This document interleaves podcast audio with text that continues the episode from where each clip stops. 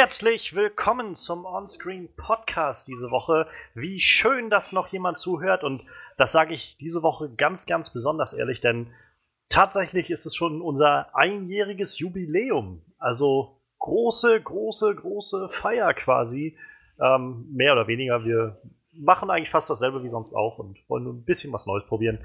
Ähm, für alle, die das erste Mal einschalten, wir sind ein kleiner Podcast, der jede Woche ein bisschen schauen will, was passiert ist auf der großen und auf der kleinen Leinwand. Und dafür bin ich nicht alleine hier, sondern ich habe wie immer den guten Frederik an meiner Seite, den Talk oh, Talking Head und Walking Dead, so rum war es. Hallöchen.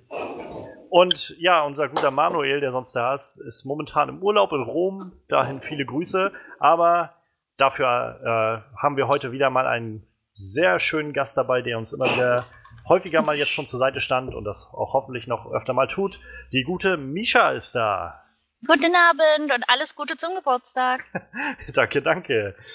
Ja, und äh, einmal kurz, damit ihr wisst, was wir heute vorhaben. Also wir wollen jetzt zu Anfang nochmal, so wie wir das sonst auch machen, unseren äh, kleinen News-Teil machen, unsere Highlights der Woche. Da geht es vor allem um Casting für New Mutants, Edge of Tomorrow 2 und einen Hellboy-Reboot. Und im Zentrum steht dann heute vor allem unsere Review zum neuen Guy Ritchie-Film King Arthur, Legend of the Sword. Aber wir haben uns halt gedacht, wir können jetzt nicht irgendwie ein Jahr lang das Ganze machen und das nicht irgendwie zelebrieren. Und dafür haben wir uns was Kleines ausgedacht. Und zwar ähm, wollen wir ein bisschen gucken, was Leute von uns so mit äh, Movie-Trivia drauf haben. Ähm, was wissen wir von Comicbuchfilmen? Was wissen wir von Harry Potter-Filmen oder sonstigen nerdigen Sachen. Ähm, da habe ich ein paar Fragen vorbereitet, sodass wir nachher ein bisschen spielen wollen. Und ich dachte mir, vielleicht nennen wir das Ganze irgendwie On-Screen Rumble oder irgendwie sowas in die Richtung. Mal schauen. Angelehnt wird das Ganze wahrscheinlich sein an also die Movie Trivia Schmodowns von YouTube, wer die vielleicht gesehen hat. Wer die noch nicht gesehen hat, sollte sie sich vielleicht angucken. Die sind meistens sehr, sehr gut. Ähm, genau. Das ist so der grobe Fahrplan jetzt gebe ich noch fix die Timecodes durch und dann können wir eigentlich anfangen. Denn wir beginnen jetzt mit den Highlights der Woche und wenn wir fertig sind, wollen wir dann unseren kleinen On-Screen Rumble ausprobieren, mal schauen, wie das funktioniert. Und damit beginnen wir bei 34 Minuten und 15 Sekunden. Und abschließend kommt dann unsere große Spoiler-Heavy Review zu King Arthur, Legend of the Sword bei 1 Stunde 21 Minuten und 23 Sekunden. Mit diesen Sachen aus dem Weg, lasst uns anfangen mit den Highlights der Woche. Highlights der Woche. Ja, ich stelle noch mal einmal kurz unsere drei Themen vor und dann noch gucken wir mal rein, was uns irgendwie als erstes ins Gesicht springt. Ähm, vor fünf Tagen, glaube ich, war das, kam die Nachricht, dass New Mutants für den einen der neuen X-Men-Filme, die jetzt nächstes Jahr rauskommen, äh, das Casting begonnen hat. Und es wurde bestätigt, dass für die Rollen von Wolfsbane und Magic, Magik, Magik, ich habe keine Ahnung. Ähm, Magik? Magik, ja. Wie gut, dass wir jemanden haben, der einigermaßen Ahnung davon hat. Naja, das war auch mehr geraten als alles andere. ähm, dass dafür in den, äh, für die Rollen Macy Williams, aka Arya Stark, gecastet wurde als Wolfsbane und Anya Taylor-Joy, ähm, Hauptcharakterin in The Witch und Split äh, in der Rolle von Magique. Auf der anderen Seite haben wir wieder was Comicbuchlastiges, denn es wurde bekannt, dass Hellboy einen Reboot bekommt. Ähm, ja, wer das so ein bisschen verfolgt hat, weiß ja, dass die ersten zwei Hellboy-Filme, ich glaube, es waren Hellboy und Hellboy, die Goldene Armee, von Guillermo del Toro gemacht wurden, mit Ron Perlman in der Hauptrolle. Und seit der zweite Teil rausgekommen ist, gab es immer und immer wieder Meldungen, ob es dann doch nochmal einen dritten Teil gibt. Ron Perlman hat ganz oft gesagt, dass er gerne noch einen machen will, solange er es noch kann, weil er ist jetzt ja auch schon an die 60 ran. Guillermo del Toro ist bekannt dafür, dass er sich seinen, äh, ja, seinen Plan, seinen Terminplan sehr, sehr voll haut. Meistens mit Projekten, die er dann am Ende nicht alle umsetzen kann und die alle meistens sehr, sehr teuer sind. Und das war dann wahrscheinlich auch der Grund, warum das ganze Hellboy 3 Projekt irgendwann dann eingestampft wurde, weil Guillermo del Toro ganz klar gesagt hat, ich werde dafür ein Budget von mindestens 200, 200 Millionen, wenn nicht 250, 300 Millionen Dollar brauchen, um diesen Film zu, so umzusetzen, wie ich das möchte. Und wenn man dann bedenkt, dass die Hellboy-Filme alle bei weitem nicht so viel eingespielt haben, und ich glaube, der zweite sogar weniger als der erste, kann man vielleicht auch verstehen, dass es eingestampft wurde. Jetzt soll es ein Reboot geben. Ähm, das Ganze soll, wie war die Umschreibung, darker, more gruesome sein. Also dunkel und grauenhaft und mehr an Horror angelehnt sein, so wie es die Comics ja, glaube ich, auch sind. Ähm, in der Hauptrolle soll David Harbour zu sehen sein, bekannt als der Sheriff aus Stranger Things. Und Regie übernimmt Neil Marshall, der unter anderem Regie geführt hat bei einigen Folgen Hannibal, einer Folge Hannibal, äh, zwei Folgen Game of Thrones, The Watchers on the Wall und Blackwater, ähm, wow. eine Folge Westworld und Filme zum Beispiel wie Doomsday, Tag der Rache, ich habe keine Ahnung. Und The Descent, Abgrund des Grauens. Ich glaube, von dem habe ich schon mal gehört. Da ging es, glaube ich, um Taucher, die, äh, die tauchen waren, weil es sind Taucher. Und äh, die, dann, Tauchende Taucher. Die dann da unten irgendwelche grauenhaften Wesen oder sowas finden. Und naja, auf jeden Fall scheint er schon so seine Ahnung mit brutaler Action und Horror zu haben. Und äh, darum soll es halt wohl in diesem Reboot auch gehen. Horror soll äh, das Ganze offenbaren. Und zu guter Letzt nochmal ein bisschen neue Informationen zu einem möglichen äh, Sequel zu Edge of Tomorrow. Ähm, Doug Lyman, der Regisseur des ersten Films, hat, äh, hat gerade einen neuen Film in Amerika draußen. The Wall heißt der. Ich glaube, der ist mit Aaron Taylor Johnson, äh, aka Quicksilver aus, den, aus Age of Ultron oder Kick-Ass. Und äh, naja, er hat, wurde gefragt da drin in einem Interview bei der Promo, wie es weitergehen soll, ob es Pläne für eine Fortsetzung gibt. Und er hat sich darüber geäußert und gesagt, sie haben eine, wenn ich zitieren darf, amazing story, it's incredible, äh, zusammengepackt für diesen neuen Film, für die Fortsetzung von Live, Die, Repeat, wie, der, wie das Original jetzt momentan heißt. Das, das ist so diese verrückte Sache. Edge of Tomorrow hieß der Film, als er in den Kinos rauskam. Und auf DVD, wenn man ihn jetzt kaufen will, heißt er Live, Die, Repeat. Und die Fortsetzung soll jetzt heißen Live, Die, Repeat and Repeat. ähm, ja, Tom Cruise soll wieder mit dabei sein, Emily Blunt soll wieder mit dabei sein. Und äh, alles, was wohl momentan die Frage ist, ist, wann man das Ganze machen will. Beide, also Tom Cruise und auch Emily Blunt, haben ziemlich vollen Terminplan. Tom Cruise dreht momentan, meine ich, Mission Impossible 6. Emily Blunt dreht das Mary Poppins Spin-off-Reboot-Ding. Ähm, und Doug Lyman selbst hat, glaube ich, mit einem äh, Justice League Dark Film für Warner Brothers zu tun. Also insofern haben die alle zu tun, aber es soll was werden demnächst. Das sind so unsere drei großen Themen, die wir heute mal beleuchten wollen. Und ja, ich gebe mal als erstes an dich ab, Freddy. Was springt dir denn so ins Auge davon? Ach, am ehesten noch Live, Die, Repeat, Repeat. And so. Repeat. Live, Die, Repeat, and Repeat. And Repeat. Alles Sehr klar. Sehr sperrig, wenn du mich fragst. ja, ach, vielleicht ändern sie das nochmal dann für die DVD-Version dieses Films. Aber ja, doch, also das, das am ehesten noch das. Weil ich fand den, ich fand den Film echt, den ersten Film, den ersten Teil, echt sehr, sehr gut. Hatte ein sehr interessantes Konzept angelegt, so eine coole Story, richtig gute Action, so.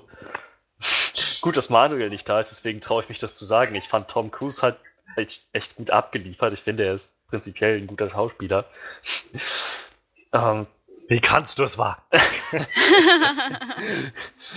Ja, aber also der hatte auch mit Emily Blunt eine ziemlich gute Chemie, fand ich. So, das, deshalb, ja. Wenn, wenn, man, wenn, die das, wenn die das richtig anpacken, dann kann das ein guter Film werden. Wann, wann sollte der eventuell kommen? Es gibt noch keinen Starttermin. Noch keinen also Starttermin. Es, es, gibt noch, noch keinen Starttermin dafür. Es gibt auch letztendlich noch nichts wirklich Konkretes. Also es gibt noch keinen äh, ja kein, kein, keine Bestätigung vom Studio, dass das Ding wirklich in Produktion ist, aber wenn der, der Regisseur so darüber redet und Tom Cruise und auch Emily Blunt haben eigentlich immer wieder geäußert, dass sie das doch gerne mal ähm, doch gerne fortführen würden. Das deutet schon sehr darauf hin, dass dran gearbeitet wird. Naja, aber das freut mich zu hören. Jedenfalls würde ich mich auf den Film freuen. Ja, ich, äh, ich frage mich halt, in welche Richtung sie das so weiter bringen könnten. Also ich dachte halt schon, dass das dass der erste Film, also ich mag den ersten Film unglaublich gerne, muss ich sagen. Ähm, ich finde, das ist so ein cooles Konzept. Und ich bin halt auch eigentlich nicht so der, der größte Menschenfreund irgendwie von Tom Cruise, aber ich finde, er ist trotzdem ein richtig guter Schauspieler. Und das war so einer der Filme, wo ich das erste Mal gesehen habe. Ich wäre ganz schön blöd, wenn ich einfach sagen würde, ich gucke einfach alle Filme mit Tom Cruise nicht. ähm, naja, und ich fand den halt sehr gut, aber ich dachte halt auch, der wäre vielleicht so in sich gut geschlossen. Nichtsdestotrotz würde ich mich freuen, da neue Geschichten rauszusehen. Ähm, zu dem Film selbst, vielleicht zu der Story. Ähm, der Film Edge of Tomorrow basierte auf einem Manga, soweit ich das richtig äh, in Erinnerung habe. Und im, eigentlich sollte der Film zuallererst auch so heißen wie der Manga, nämlich All You Need Is Kill. Dann hat das Studio irgendwann entschieden, wir ändern den Titel zu Edge of Tomorrow. Und dann wurde nachher halt, nachdem der Titel geändert war, der Titel im Nachhinein nochmal für die DVDs geändert und heißt dann jetzt Live, Die, Repeat. Ähm, und das ist, glaube ich, mit eines der großen Probleme, die entstanden sind, warum der Film nicht erfolgreich war. Also bei einem Budget von 178 Millionen Dollar hat der Film weltweit knapp 370 Millionen Dollar eingespielt. Das heißt, wenn sie Glück haben, hat er gerade so mit allem rundherum äh, Merchandise und so vielleicht gerade so ein kleines bisschen Geld eingefahren. Aber für ein Eröffnungswochenende in Amerika, das waren halt 28 Millionen Dollar. Das ist halt eigentlich nicht viel. Und naja, also ich würde ihn, ich finde es halt ein bisschen ungerechtfertigt, weil der Film halt wirklich, wirklich gut ist, aber sie haben halt damals wohl ähm, die, das Marketing halt echt vor die Wand gefahren mit dem Ding, mit diesen vielen Titelwechseln und dann irgendwie schlechte Trailer dazu und naja, dann wollte halt niemand reingehen. Und jetzt ist hoffentlich dann, naja, hoffentlich entscheiden sie sich für das Richtige bei der Fortführung. Und keine Ahnung, also die Frage ist halt, hätte ich jetzt nichts gesagt, ob du irgend, also überhaupt, ob du oder auch andere Leute, Freddy, ob irgendwer das verstanden hätte, wenn der dann sieht, irgendwie Live, Die, Repeat, Repeat. Keine Ahnung, was das ist. Das Original hieß ja Edge of Tomorrow, so, das ist, glaube ich, genau dieses Problem, was sie sich da gerade schaffen. Ich hoffe mal, dass sie das irgendwie noch hinkriegen. Ja, ich hätte halt spätestens irgendwie ein, Filmplakat sehen müssen, um das zu verstehen. Ja. Aber ja, also ich kann, ich kann den Film halt auch als Edge of Tomorrow und naja, nicht unter diesem alternativen Titel. Den hast, ja, den habe ich tatsächlich erst von dir erfahren. Ja, aber also ich, ich, was mich auch interessiert, ist, in welche Richtung die jetzt so von der von der Story her gehen wollen. Ich meine, machen die jetzt wieder was mit den gleichen Aliens und mit den mit Zeitreisen durch das Alien-Blut? Oder ich meine, ist das nicht schon irgendwie, haben sie es jetzt nicht schon ausgelutscht? Das ist halt, wie gesagt, das ist eine, eine gute Frage. Alles, was halt Doug Lyman gesagt hat, auf die Frage hin, ob es Arbeiten gibt und so für Edge of Tomorrow 2, war halt seine Antwort: We have an amazing story, it's incredible, way better than the first film, and I obviously love the first film. It will be called Live, Die, Repeat, and Repeat. Tom Cruise is excited about it, Emily Blunt is excited about it, and I'm excited about it. The big hm. question is just when we'll do it, but it's not an if, it's a when. Also die Frage ist, wann und nicht ob. Und ja, seiner Meinung nach ist der Film viel, viel besser als der erste und er fand den ersten schon großartig. Ja. Also ich muss sagen, Doug Lyman ist so einer der, der interessanten, ähm, interessanten so Regisseure in, in Amerika, die halt viel so ein bisschen sich darauf konzentrieren, wirklich nur das zu machen, worauf sie wirklich Lust haben und da dann auch ihr ganzes Herzblut reinstecken. Also äh, von Doug Lyman kommt zum Beispiel der erste Born-Film, die Born-Identität. Der hat das auch gemacht, auch, glaube ich, geschrieben, den Film. Ähm, von ihm kommt Jumper. Oh. Das mag es vielleicht, ist, kann, man sich, kann man debattieren, aber er steckt halt immer viel Herzblut rein. Wie gesagt, Edge of Tomorrow ist von ihm. Äh, Mr. und Mrs. Smith ist auch von ihm, den mochte ich zum Beispiel recht gerne. Ja. Ähm, ja, äh. Lift, Lift I Repeat, Justice League Dark ist gerade in Arbeit und er war wohl äh, zum Beispiel auch der Regisseur, der eigentlich für den immer noch scheinbar angeblich in Produktion äh, befindlichen Gambit-Film. Aber er hat dann halt irgendwann gesagt, nee, es ist halt nicht so meins, so, weil ich kann halt nicht das hier machen, was ich gerne machen möchte, sondern das, das kann einfach jeder Regisseur machen mit diesem Drehbuch, was da ist. Und ich will eigentlich so mein eigenes Ding damit umsetzen. Deshalb ist er dann wohl gegangen bei Fox.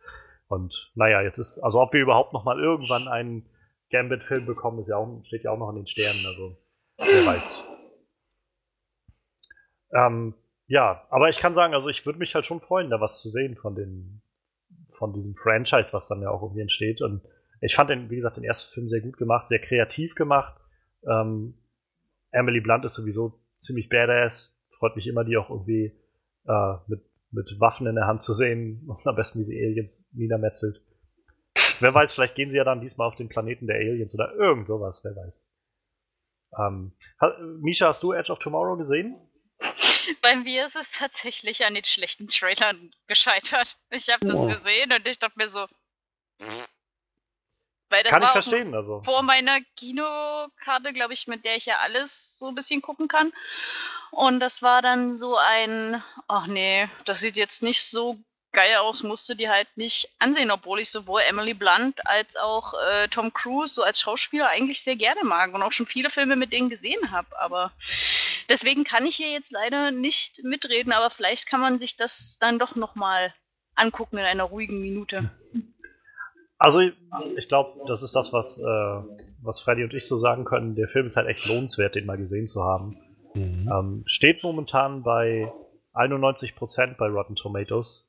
Oh. Ähm, Fresh Rating 261 gegen 27 Rotten. Durchschnittliches äh, Rating von 7,5 von hm. 10. Also der ist, also er ist wesentlich besser auf jeden Fall als das, was man im Vorfeld erahnt hat, was es sein könnte. ähm, insofern hoffen wir mal, dass das dann irgendwie bald passiert mit dem Film, wenn die mal irgendwie Zeit finden, das irgendwo reinzuschieben. Ja, dann haben wir. Was haben wir denn noch? Wir haben noch New Mutants und Hellboy. Ähm, sprich dich davon irgendwas näher an, Misha? Also ich würde dann, glaube ich, zu Hellboy umschwenken, denn äh, ich habe beide Filme mit Ron Perlman gesehen und ich muss sagen, ähm, der erste Film hat mir eigentlich wirklich gut gefallen. Der zweite, hm, hatte so seine Schwächen, aber war trotzdem ganz nett anzusehen und als ich dann gelesen habe, oh, es wird ein Reboot. Also die, die Stimmen waren so, yay, ein neuer äh, Hellboy-Film und schlechte Nachrichten, es wird ein Reboot. Da dachte ich mir so, okay, ähm, ist ja nicht zwangsläufig schlecht halt, wenn man die Grundstory nochmal aufgreift und es halt nicht unbedingt weitergeht. Ich hatte, glaube ich, ja. auch mal gelesen, dass der Kinofilm an sich jetzt nicht so großartig erfolgreich war, aber dafür die Box-Offices ganz gut gelaufen sind. Also ich, ich habe die Zahlen gerade hier mal aufgerufen. Hellboy 1, 2004 rausgekommen, ähm, hat insgesamt bei einem Budget von 66 Millionen Dollar 99 Millionen Dollar weltweit eingespielt. Hm. Das ist halt echt nicht viel. Ja. Der zweite hat ein bisschen mehr gemacht, aber auch das ist irgendwie verhältnismäßig wenig. Also er hat bei einem Budget von 85 Millionen Dollar ähm, 160 Millionen Dollar eingespielt. Das ist halt auch mit Marketing gerade so vielleicht ein Plus gewesen. Okay. Und bin, naja, wie gesagt, Guillermo del Toro hat immer gesagt, er möchte es gerne machen, aber er braucht halt ein Budget von 200 Millionen Dollar. So. das ist so, also Guillermo del Toro muss, sollte man vielleicht einschieben, ist, wie gesagt, er ist so einer dieser Regisseure, die unglaublich kreativ sind, unglaublich krasse Visionen haben. Und ich meine, ich habe, glaube ich, bloß den ersten Hellboy-Film gesehen, aber auch da sieht man schon irgendwie, wie kreativ der ist mit diesen ganzen Wesen, die dann irgendwie auftauchen, mit der Art und Weise, wie alles dargestellt ist und so. Ähm, aber auch bei seinen anderen Filmen merkt man das halt. Also von ihm ist auch Pacific Rim zum Beispiel. Ah, ähm, auch so ein Film, cool. der viel gekostet hat und auch nicht so viel eingespielt hat und irgendwie gerade so plus minus null war so ungefähr. Ähm, und, oder äh, vor, vor ein, zwei Jahren gab es diesen Film mit Tom Hiddleston. Ja, ich habe jetzt schon wieder den Namen vergessen. Ähm, das war so ein, so ein Gothic-Thriller äh, oder Drama oder irgendwie sowas. Mit Vampiren? Richtung. Ich weiß nicht, ob es mit Vampiren war. Ich, ich, Only äh, Lovers Left Alive? Nee, der, der hieß irgendwie anders. Also okay. zum andere, andererseits, also Pan's Labyrinth ist auch von ihm. Ähm, hm. Zum Beispiel, der ist auch sehr gefeiert. Ich glaube, der hat sogar einen Oscar gewonnen gehabt oder war wenigstens nominiert. Ähm, so, Moment, ich habe jetzt mal seine IMDb-Page hier auf. Crimson Peak, so hieß der Film. Ach, Crimson, wo man und, Tom Hiddlestons Hintern gesehen hat. Und, ach so, ah, ich habe mhm. den Film nicht gesehen, aber. äh, ja, aber das war zum Beispiel so ein Film, der war halt wohl auch sehr, sehr teuer, weil, naja, weil ähm, Guillermo del Toro einfach mal dieses ganze Spukhaus, was es da gab, naja, hat bauen lassen. So. Hm. Weil er halt das alles lebendig haben wollte. Und dann wird da halt mal ein ganzes Haus gebaut. So. Und, und also der Mann ist halt sehr, sehr visuell und, und sehr, sehr visionär irgendwie mit seinen, mit seinen Ideen. Nur kostet das halt alles Geld und das ist halt immer nicht so gut, das in äh, einem Studio vorzuschlagen, wenn man sagt, jupp, ich hab da eine Idee, aber kostet halt 300 Millionen Dollar so. Naja, ähm, wie dem auch sei, ich denke, ich freue mich auf den neuen Film, auch wenn ich eigentlich nicht so auf Horrorfilme ehrlich gesagt stehe, erst recht nicht auf Jumpscares. Das ist so mein absolutes No-Go irgendwie, das kann ich so gar nicht leiden. Ähm, ich werde Ron Perlman so ein bisschen vermissen, denke ich. Und auch die anderen Schauspieler, aber ich lasse das einfach mal mit einem positiven Grundgefühl eigentlich auf mich zukommen. Ähm, sie werden es auf ihre eigene Art und Weise, denke ich, schon gut machen. Ich denke halt auch. Also ich, ich generell, ich bin ja auch so jemand, der sagt, wenn ihr ein Reboot machen wollt, ein Remake machen wollt, irgendwas, dann macht doch so. Wenn es gut wird, dann ist super. Und wenn es nicht gut wird, dann habe ich immer noch das Original. Das ist mir ja dann nicht weggekommen. Und äh, insofern freue ich mich halt auch, wenn sie da tatsächlich einen neuen Take irgendwie drauf machen. Und ähm, gerade was ich jetzt so gehört habe, klingt halt schon nach einem bisschen anderen Herangehen. Also äh, einer der Screenwriter, die jetzt das Drehbuch geschrieben haben, hat halt darüber geredet, über den Film, dass das Skript jetzt ziemlich fertig ist und sie jetzt demnächst dann schauen wollen, wie sie das alles einbinden können, die Leute dann mobilisieren können, die dafür angeworben werden müssen und so. Und unter anderem haben sie dann auch darüber geredet, sie haben sich mit dem Regisseur in Verbindung gesetzt und er sagte dann sowas, der Screenwriter wie Neil, also der Regisseur, said from the very beginning that he wanted to walk the razor's edge between horror and comic book movie. Also so dieses, naja, wir wollen schon irgendwie die Grenzen mal austesten und vielleicht eher einen Horrorfilm erzählen als irgendwie so einen klischeehaften Comicbuchfilm oder sowas. Und ich finde, das ist immer eine coole Sache, die irgendwie neues Land auftritt und so ein bisschen die, die Grenzen mal ein bisschen austestet von dem, was so geht. Und warum nicht? Also ich meine, dieses Jahr fand ich zum Beispiel gerade mit, mit Logan irgendwie war so ein Film, der eben nicht so mit diesem typischen Comicbuch-Film-Feeling gespielt hat, sondern eben eher so an die Grenze der ganzen Sache mal rangegangen ist. Und wenn sie das halt mit einem guten Hellboy, der irgendwie auf einer Horrorbasis ist, hinkriegen, meinetwegen. Ich bin zwar auch nicht der große Horrorfan, aber das würde ich mir dann vielleicht wenigstens mal für einen Film antun, um zu sehen, ob mir das wirklich gefällt. Also mein Interesse haben sie auf jeden Fall. Schade, ich werde die, werd die Katzenbabys vermissen. Katzenbabys. Jetzt äh, ist das. Ja, jetzt, jetzt, bist du, jetzt bist du völlig irritiert. Na, Hellboy das hat doch im ersten Film seinen, so einen Kopf voll Katzenbabys gerettet. Stimmt, ach ja. Oh, das ist so lange her, dass ich den geguckt habe. Oh, also ich vergessen, die waren so süß. Ich weiß noch, als, also als ich den geguckt habe, habe ich gerade Abitur gemacht. Das war diese Zeit vor dem Abitur, wo du, wo du so äh, nur so ab und an mal in die Schule musstest zu so Konsultationen und eigentlich sonst zu Hause sein solltest und lernen solltest. Hm. Und dann saß ich halt irgendwie abends vom Fernseher und da kam von ZDF Neo oder so kam der Film und werden irgendwie so, also es war damals so sehr ungewohnt für mich, weil das halt mitten in der Woche war. Und dann saß ich halt irgendwie um, weiß ich nicht, Mittwochabend um elf oder sowas und alles im Haus hat geschlafen, weil nächsten Tag musste meine Schwester zur Schule und meine Eltern mussten zur Arbeit und naja, ich saß dann vom Fernseher und hab gesehen, oh, da kommt Hellboy, den habe ich noch nie gesehen. Und der war halt ziemlich gut, fand ich damals. Also. Aber ja, wo du was sagst von, von Kätzchen, ja, das stimmt, da waren, da waren Kätzchen dabei. Manchmal Der ist halt Kätzchen-Fan. Hm, ja, ich erinnere mich. Also ich meine, gerade diese, diese übergeordnete Story fand ich damals eigentlich ziemlich cool mit diesem, mit diesem, irgendwie diese Prophezeiung, die auf ihn lastet, aber er will das eigentlich nicht machen, sondern sich für Gutes einsetzen. Also das fand ich irgendwie eine ziemlich interessante Art und Weise, an sowas ranzugehen und spiegelt halt irgendwie einen schönen Konflikt. Ähm, hast, hast du Hellboy gesehen, Freddy? Nein, habe ich nicht. Und ich habe auch nicht unbedingt vor, den noch zu sehen. Keine Ahnung. Irgendwie irgendwie kenne ich Szenen daraus und Trailer, aber spricht mich nicht so richtig an. Daher kann ich mich auch jetzt nicht großartig zu, dazu äußern, was ich von dem Sequel halte, was kommen soll. Ich denke mir so, ja, meinetwegen, wem es gefällt. Bist du sicher, dass es nicht was damit zu tun hat, dass Guillermo del Toro einen Mountains of Madness Film machen will? ich habe nichts gegen Guillermo del Toro. Und er hat sich, er hat schon selber, er hat doch selber schon gesagt, dass der Mountains of Madness Film nichts wird. Ja, also er hat gesagt, dass es wahrscheinlich nie ein Studio geben wird, was bereit ist, ihm dafür halt 300 Millionen Dollar zu geben.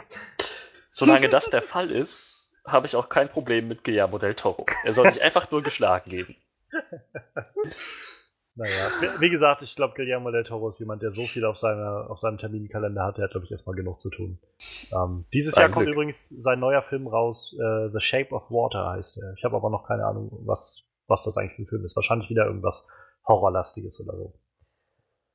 Ja, dann bleibt noch unser drittes Thema, das New Mutants Casting. Also um ehrlich zu sein, diese Woche war nicht viel los mit News. wir haben halt so ein bisschen genommen, was, was halt da war. Ähm, ich finde es halt schön, irgendwie zu hören, dass Macy Williams auch irgendwie jetzt in größeren Kinorollen zu sehen sein wird. Ähm, also die Schauspielerin von Arya Stark aus Game of Thrones. Ich, ich finde sie sehr, sehr gut in der Serie und gerade über den Verlauf der Serie ist sie jedenfalls mir auch sehr ans Herz gewachsen, der Charakter. Und ähm, ja, also wenn sie jetzt dann auch bei dem X-Men-Universum mitspielt, frage ich mich natürlich, ob sie irgendwann mit äh, Jean Grey aufeinandertreffen wird und dann haben wir quasi Sansa und Arya Stark in der Reunion oder so. Stimmt. Ähm, naja, und was Anya Taylor-Joy angeht, ich war jetzt nicht der größte Fan von Split, aber das lag halt mehr am, am vor allem am Ende des Films. Aber die schauspielerischen Leistungen waren halt einfach Hammer und äh, ich meine, Anya Taylor-Joy hat halt diesen Film auch irgendwie sehr auf sich getragen, neben, äh, neben James McAvoy. Und insofern, auch da freue ich mich, wenn die jetzt irgendwie größere Rollen bekommt. Also ich ähm, glaube schon, dass sie das liefern kann. Äh, andere, und gleichzeitig denke ich dann so, die wird jetzt auch ganz schön da zu tun haben, wenn sie jetzt äh, in diesem Shyamalan-Verse irgendwie eine der Hauptrollen spielt und dann jetzt in New Mutants noch eine der Hauptrollen bekommt. Ähm, dann wird das alles ganz schön, also sie wird glaube ich, ziemlich großer Schauspieler dann wird, große Schauspielerin werden. Ähm, insofern finde ich, das ist eine ziemlich coole Sache. Man muss dazu sagen, dass diese beiden Namen schon sehr, sehr lange kursierten. Also ich glaube, seit es Nachrichten gab, dass New Mutants gemacht werden soll, dieser Film, kursiert da auch immer wieder dieses, diese Casting, dieses Casting-Gerücht, dass Macy Williams für Wolfsbane gecastet werden soll und halt Anya Taylor-Joy eventuell für die Rolle der Magique tatsächlich weiß ich halt von diesen beiden Charakteren gar nichts. Ich weiß auch von den New Mutants so ziemlich gar nichts, muss ich sagen. Also nicht so ziemlich, sondern einfach gar nichts. Ähm, ich kann mir noch selbst zusammenpuzzeln, dass es was mit den X-Men zu tun hat und mit Mutanten. Und nach dem, was ich in ein, zwei Artikeln jetzt gelesen habe, geht es halt vor allem darum, dass Macy Williams Charakter, der Wolfsbane heißt, sich halt auch in so eine Art Mensch-Wolf-Hybrid verwandeln kann. Ähm, was ich halt sehr interessant finde, weil das wieder mit diesem Stark-Thema aus Game of Thrones ein bisschen spielt. Ja, und äh, dass Magique scheinbar die jüngere Schwester von Colossus ist, jedenfalls in den Comics, und Teleportation kann. Und mehr habe ich, also von mehr habe ich halt auch keine Ahnung von der ganzen Sache. Ich weiß immer noch nicht, was, was uns irgendwie alle mit diesem New Mutants-Film eigentlich erwartet. Aber ich rate mal, nach äh, X-Men Apocalypse wird naja, wird man jetzt bei Fox versuchen, dazu überzugehen, ein bisschen neues Land zu betreten und ein bisschen was Neues zu probieren. So. Ähm, haben wir jetzt mit Deadpool schon gesehen, haben wir mit Logan gesehen. Würde mich nicht wundern, wenn sie es mit den Filmen jetzt fortführen. Was, ja. was meint ihr? Also, ich weiß jetzt nicht, ob ihr mehr anfangen könnt mit diesen Charakteren oder so, aber allein die Schauspieler sind vielleicht ganz nett dabei zu haben. Ja, ich bin immer dafür, dass ähm, äh, Sophie Turner nochmal als Jean Grey ein bisschen mehr zeigen kann als in äh, X-Men Apocalypse. Da, war, da fand ich sie jetzt nicht so berauschend. Aber es, es kann halt kann halt echt funktionieren. Was ich schade fände, wäre, wenn die jetzt wirklich einfach nur geguckt haben, was so populäre junge Schauspielerinnen zurzeit sind und gesagt haben, ja doch, die casten wir, dann kommen die Leute schon in Strömen in die Kinos reingelaufen. Ich hoffe, dass es das nicht ist. Ich hoffe, dass die den, dass die auch wirklich in die Rollen reinpassen, dass sie sich was dabei gedacht haben. Wenn ja, dann kann das echt ziemlich cool werden. Ich habe vor allem Macy Williams doch nie in einer anderen Rolle gesehen als Arya Stark. Sie hat schon andere Rollen gespielt, soweit ich weiß, aber ich habe sie noch nie darin gesehen. Und so New Dito. Mutants wäre. Hm? Dito, sag ich. Dito. Achso, ja, und, und New Mutants wäre dann irgendwie so eine willkommene Gelegenheit irgendwie. Ich meine, mit dem X-Men-Universum kann ich was anfangen. Macy Williams auch. also, ja, das würde mich interessieren. Wann, wann, sollte, wann sollte das passieren? Der Film kommt nächstes Jahr und ich meine im April. Ich schaue gerade nochmal nach. Ja, ach, 13. April ist momentan der Starttermin in Amerika. Ja, Das ja. heißt, der müsste jetzt dann auch bald in Produktion gehen. Also so in aktive Produktion. Ich rate mal stark, dass sie das in der Drehpause machen werden, die so zwischen Game of Thrones Staffel 6 und äh, nee, Staffel 7 und dann Staffel 8 nachher kommt. Mann. Irgendwann im 8. Sommer oder so. Ja, wir kommen dem Ende entgegen. Puh. Na gut. Ja, mehr habe ich dazu auch nicht weiter zu sagen. So. Ende meiner Aussage, Ende meines Statements. Ja, ähm, wie gesagt, ich kenne die New, Mutant, äh, New Mutants soweit auch nicht. Es gibt ja aber auch unter den Mutanten so viele Kategorien von Leuten, von Runaways zu New Mutants, zu den äh, Evil Brotherhood Leuten und keine Ahnung, dass ich irgendwann so ein bisschen den Überblick verloren habe. Ähm, Magic, Magie, wie auch immer sie jetzt ausgesprochen werden möchte, äh, kenne ich im Endeffekt nur, weil eine Freundin das Outfit mal getragen hat. Ich ähm, weiß, dass sie sich teleportieren kann und dass sie wohl auch eine Zauberin ist und ihre Seele zu einem Schwert manifestieren kann, aber dann hört es halt ähm, soweit eigentlich auch schon relativ auf. Ich wusste zum Beispiel auch nicht, dass sie Kolossos äh, Schwester ist, aber gut, man lernt ja schließlich nie aus, ne? Also es Und- steht hier gerade bei, bei Collider so in. Klammern hinten dran gesetzt. Ähm, ich überlege gerade, also ich freue mich auf jeden Fall auf eine Erweiterung des X-Men-Universums, weil ähm, bis jetzt standen eigentlich immer nur dieselben Leute im Vordergrund. Es, es Oh geht ja. eigentlich immer um Magneto, es muss immer Professor X mit dabei sein, es ist immer Phoenix und Und in den letzten Ähm. Filmen vor allem Mystique. ja, oh, Aus irgendeinem Grund. Ja, und da- das gibt dann halt doch irgendwie so ein, zeigt doch halt auch mal die anderen, zeigt doch noch ein bisschen Kitty Pride oder zeigt halt noch mehr Nightcrawler, was ja jetzt Gott sei Dank in Apocalypse so ein bisschen gekommen ist. Und da fände ich es, glaube ich, richtig gut, wenn jetzt auch ein bisschen frisches Blut einfach dazukommt. Ähm, die Hauptcharakterin von ähm, Split sagt mir jetzt leider nichts, weil der Film halt auch nicht so in meine Sparte fällt, sich den anzugucken, aber Arya Stark ist mir natürlich ein Begriff. Und ich lasse mich davon einfach überraschen, wie die beiden das dann im Endeffekt umsetzen. Ich würde mich äh, sehr freuen, wenn noch mehr Cast bekannt wird. Und das wird sicherlich auch ein Film sein, den ich mir dann in aller Ruhe dann mal angucken werde. Der Regisseur, ähm, Josh Boone, äh, ist der Regisseur des Films, hat bisher auch noch nicht viel gemacht, aber vor allem so, mh, also ich glaube, das bekannteste ist Das Schicksal ist ein mieser Verräter. Das ist von dem, und das, wenn ich das richtig verstanden habe, soll halt auch der New Mutants Film eher so eine Young Adult Richtung einschlagen und so ein bisschen anders sein als, äh, als so die Kern-X-Men-Filme, die wir bisher gesehen haben. Ja. Ähm, ja, gerade bei den Kern-X-Men-Filmen, wenn man das so zählen will, kommt ja dann nächstes Jahr noch ähm, Dark Phoenix raus, diese, die, dieser neue Film, der dann ja höchstwahrscheinlich Sophie Turner wieder mit dabei hat und das so ein bisschen weiterführt. Aber auch, auch da frage ich mich halt, inwiefern, inwiefern das Ganze aufbauen wird auf dem, naja, auf diesem, was wir jetzt da gesehen haben mit Apocalypse oder ob das, ob da jetzt wieder erstmal so ein, so ein Schlusspunkt gefunden ist. Und letztendlich spielt doch bei Fox die Kontinuität sowieso keine Rolle. Also was, was soll's? Mal sehen, was sie irgendwie draus machen letztendlich. Und ähm, wie gesagt, ich würde mich freuen, wenn es alles ein bisschen eine neue Richtung einschlägt und vielleicht ein bisschen frischen Wind reinbringt in die X-Men. Ja. Ähm, insofern bleiben wir auch da sehr gespannt und äh, halten euch auf dem Laufenden. Dann würde ich sagen, äh, ist es jetzt soweit und wir sollten mal gucken, dass wir, dass wir mal mit unserem, mit unserer ersten Ausgabe des On-Screen Rumble mal ein bisschen ausprobieren, ob das funktioniert, ob wir daraus was basteln können. Und äh, ja, insofern würde ich sagen, Welcome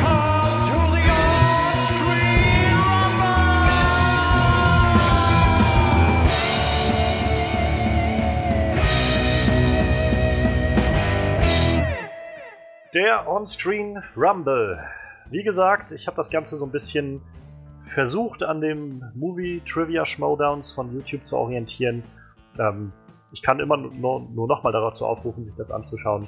Ähm, wer des Englischen mächtig ist, wird da, glaube ich, eine Menge Spaß dabei haben. Wer sich auch gerade für, für Filme interessiert, die machen das immer ziemlich cool. Verbinden Movie Trivia mit so ein bisschen WWE Wrestling Attitüde und ähm, ja, macht eigentlich immer Spaß. Und an denen habe ich mich jetzt ein bisschen orientiert und ähm, heute in dieser allerersten Ausgabe werden dann jetzt erstmal Frederik und Misha dann so ein bisschen im, im Ring stehen, mehr oder weniger.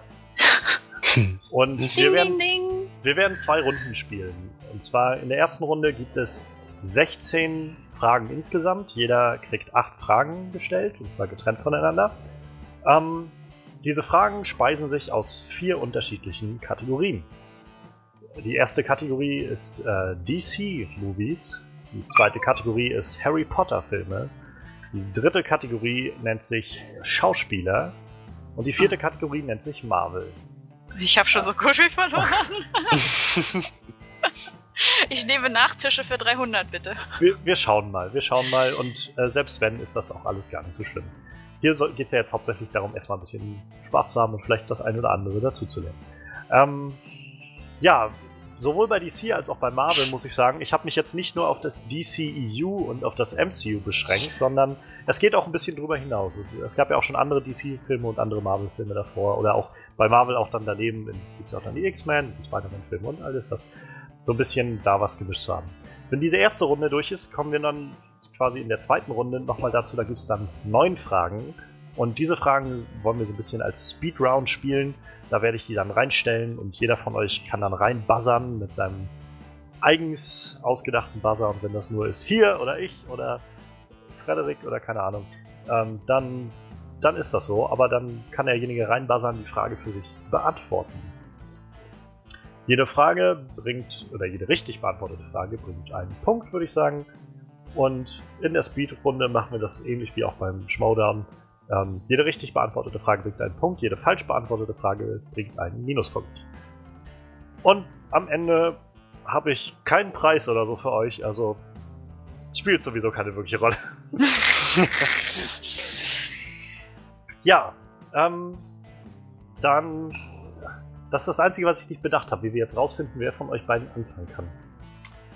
Münze werfen können wir ja schlecht. Obwohl ich kann eine Münze werfen.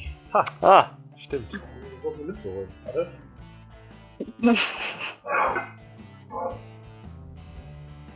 Ähm, Frederik, was möchtest du gerne haben? Kopf oder Zahl? Kopf. Okay. Zahl. Na dann. Damit, ja, damit könnte, damit wird wohl äh, Misha dann jetzt erstmal anfangen. Und wir wollen, ich würde sagen, wir machen das jetzt immer so vier Fragen, vier Fragen, vier Fragen, vier Fragen, immer so im Wechsel, dass wir einmal so alle Kategorien einmal durchgehen und dann danach der nächste dran ist und danach und so weiter. Deine erste Frage würde aus der Kategorie DC-Film kommen. Ui. In The Dark Knight. Was unterscheidet Batman nach eigener Aussage von seinen Nachahmern zu Beginn des Films? Zu Beginn des Films nimmt Batman einige Nachahmer hoch, die, äh, die in sich als er verkleidet haben, und er schaltet sie aus und macht ihre Waffen kaputt. Und sie äh, fragen ihn, was macht dich anders als uns? Oder was, warum bist du anders als wir? Oder sowas in die Richtung. Und er hat eine kurze, prägnante Antwort darauf. Solange es nicht ich bin Batman ist, kann ich dir die Antwort leider nicht sagen. Er weist Weiß darauf hin, er weist darauf hin, dass er keine Schulterpolster braucht. Oh Gott. Ich Okay. brauche keine Schulterpolster. Ganz genau. Der zweite, äh, dein, deine zweite Frage ist aus der Kategorie Harry Potter. Wie lautet der Name von Argus Filchs Katze? Äh. Miss Norris. Richtig. Wow. Nicht schlecht. Ich musste es nachgucken. Also Die war so klein und wuschelig. Das hab ich nicht mehr gewusst. Die dritte Frage ist aus dem Bereich Schauspieler. Stellan Sta Skarsgård, aka Dr. Eric Selvig aus Thor, Avengers, Thor The Dark World, Avengers Age of Ultron, spielt welche Rolle im Pirates of the Caribbean Flug der Karibik 2 und Pirates of the Caribbean am Ende der Welt? Äh, er ist der Vater von Will Turner, oder? Kriege ich auch noch einen Namen? Stiefelriemen Bill? Ganz Jawohl. genau. Stiefelriemen Bill Turner. Ein Punkt für Misha. Deine dritte, äh, deine vierte Frage ist aus der Kategorie Marvel. Jetzt muss ich überlegen, welche ich für dich nehme. Oh, das ist Ähm. fies. Denn ich versuche halt erstmal noch die leichteren zu machen und später kommen wir dann zu den etwas schwierigeren. Ähm, in X-Men 2 ist Magnetos Gefängnis aus was gemacht? Plastik? Nee, warte, X-Men 2 aus Glas. Das war leider falsch. Es war Plastik. Es war wirklich Plastik? Achso, Ja. ich dachte nur, das drumherum ist aus Plastik. Okay. Nee, sie haben alles aus Plastik gemacht. Auch die Waffen und alles rundherum war aus Plastik, was die Leute da hatten. Dann äh, gehen wir jetzt zu Frederik über. Puh, mal gucken, ob ich dem gerecht werden kann. Hohe Messlatte. In der ersten Kategorie DC-Filme. Welche Gesichtshälfte verbrennt Harvey Dent in The Dark Knight?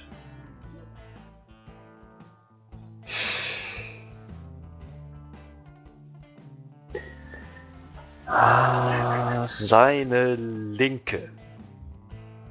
Das ist richtig. Ah, 50-50. Ich muss sagen, ich hab, ich saß davor und habe gedacht so, ich weiß nicht, ob ich das gewusst hätte so aus dem Kopf. Ich hätte wahrscheinlich die ganze Zeit, das ist sowas, was so offensichtlich ist, dass man, also dass ich es nie wahrgenommen hätte. Ich kann mich halt noch an diese Szene erinnern, wie er auf dem Krankenhausbett lag, Gordon reinkam und mit ihm reden wollte und er sich dann zu Gordon irgendwann umgedreht hat und sein, seine Gesichtshälfte gezeigt hat, die verbrannte. Wo er meinte, warum sollte ich verstecken, wer ich bin? Ich konnte mich eben erinnern, dass ich, ich glaube, Gordon hat ihn von seiner rechten Seite gesehen. Von der Szene her wusste ich das doch ungefähr. Ich kenne es nur von Memes. Das stimmt, ja. auch daher. Aber auch da habe ich irgendwie nie drauf geachtet, auf welche Seite das ist. Also wenn mich jetzt jemand gefragt hätte, so im Vorfeld, ohne dass ich diese Fragen vorbereitet hätte, ich hätte wirklich stark nachdenken müssen und wäre wahrscheinlich weit in meinen Gedan äh, Gedankenpalast hineingegangen. ja, deine zweite Frage ist aus der Kategorie Harry Potter. Zu Beginn von Harry Potter und der Stein der Weisen erhält Harry nach einigen Schwierigkeiten seinen Brief mit der Einladung nach Hogwarts. Welche Haustiere werden den Schülern gestattet?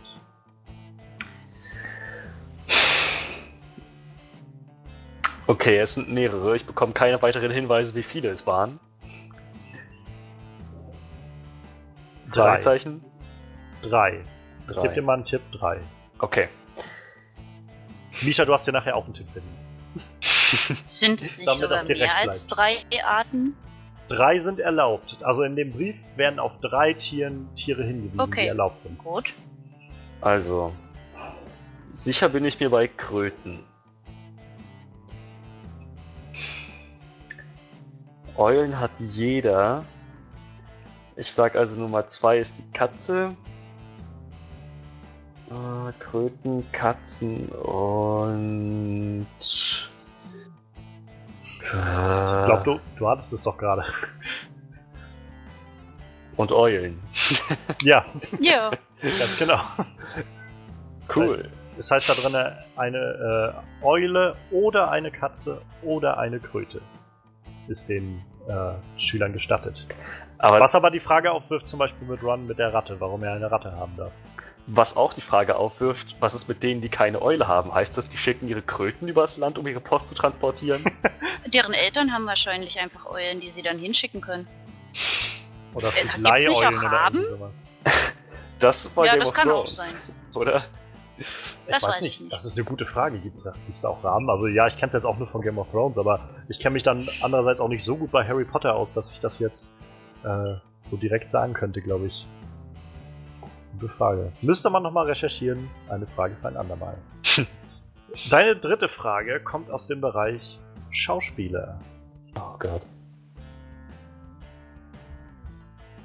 Kenneth Branagh, der Regisseur von Thor, spielte welche Rolle in Harry Potter und die Kammer des Schreckens? Ah. Oh Mann, ich wusste, das wird meine schwache Kategorie sein. Ähm, Die Frage habe ich auch tatsächlich reingenommen, weil ich einfach finde, dass das so ganz interessantes Trivia-Wissen ist, was, was einfach nett ist, wenn man das mal gehört hat irgendwie. Das weiß ich sogar. Ah, okay, ähm. Ich kann noch mal darauf hinweisen, Harry Potter und die Kammer des Schreckens. Ähm. Gil- Gilderoy Lockhart. Das ist korrekt. Oh, meine Güte, ich, das war so auf dem blauen Dunst. Der, der aufgeblasene Gilderoy Lockhart ist der Regisseur von Thor. Und er spielt auch äh, in dem neuen Christopher Nolan-Film Dunkirk mit. Er ist prominent in den Trailern zu sehen als Ma äh, britischer Admiral oder irgendwie sowas sieht man. da. Ach, daher kam die mir so bekannt vor. Momentan dreht er an, einem, äh, an einer Neufassung von Mord im Orient Express. Unter anderem mit Josh Gad und, äh, und Daisy Ridley und diesen ganzen Leuten. Hm. Dann haben wir deine vierte Kategorie und das ist Marvel.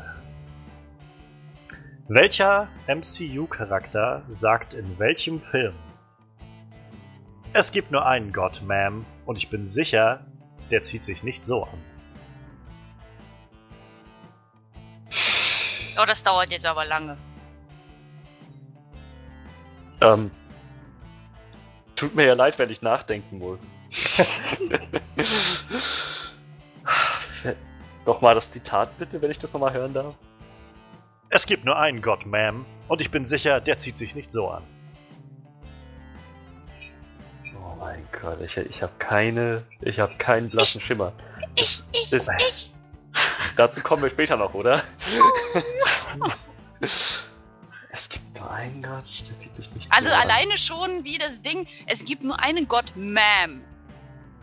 Wer spricht denn, wer würde überhaupt so reden in dem Universum? Ähm, jeder, der irgendwann mal mit einer Frau gesprochen hat, schätze ich.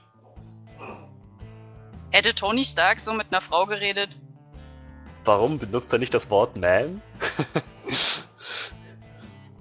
er ist doch. Er kann doch höflich sein. Aber ich glaube nicht, dass er einen Kommentar über Gott gemacht hat. Es gibt nur einen. Und auch noch in welchem Film? Oh, Ja! ich hab. Ja.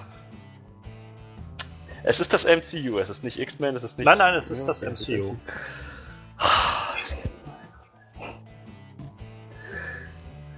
Ähm, okay. Tja, keine Ahnung. Das, ich, ich, ich, ich, Ich- muss jetzt, ich ich- muss jetzt. Ich muss jetzt quasi raten. Äh, Loki in The Avengers. Nein, es ist Captain America in The Avengers. Tja, hätte ich nicht gewusst. Ich kann mich an dieses Zitat nicht erinnern. Das sagt, äh, nachdem Thor, äh, nachdem Thor Loki aus dem Flugzeug gerissen hat und dann meint irgendwie Black Widow zu ihm, Captain, nehmen Sie sich in Acht, die beiden sind Götter und dann meint er zu ihr genau Das- diesen Satz. Es gibt nur einen Gott, Ma'am, und ich bin sicher, der zieht sich nicht so an. Richtig. Verstehe. Das ist total an mir vorbeigegangen. Oder ich, ich habe es einfach nur schlichtweg vergessen. Tja. Mein Schade, Gott. schade. Dafür hast du in der ersten, in den ersten drei Fragen recht gut abgeschnitten. Also. Recht gut. Im Gegensatz zu anderen Leuten. Wieso? Du hast doch auch gut abgeschnitten. Naja. Kommen wir mal Wenn man zurück. seine eigene Frage dann falsch nochmal, seine Antwort nochmal korrigiert zu falsch, dann ist das schon doof. Ja. Kommen wir nochmal zurück zu andere Leute. Äh, deine zweite Passage, Misha, deine zweite Satz, vier Fragen. Wir fangen wieder an in der Kategorie DC Movies. Welcher Film war vor The Dark Knight der finanziell erfolgreichste DC-Film? Ich weiß, es schwer, aber kann man sich vielleicht zusammenreimen. Ich habe dir noch einen Tipp versprochen gehabt. Es ist ein Batman-Film.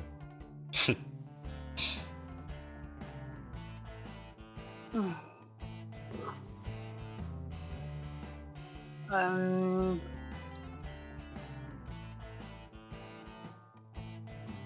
Also vor der ganzen The Dark Knight Saga. Genau. Äh, The Dark Knight ist doch der, der am Anfang ist, ne? Von also den drei The Dark. Knight, The Dark Knight ist der zweite und ich kann dir halt als Tipp geben, der erste Film, Batman Begins, war tatsächlich gar nicht so erfolgreich finanziell. Aber er war mega gut. Ja, ja.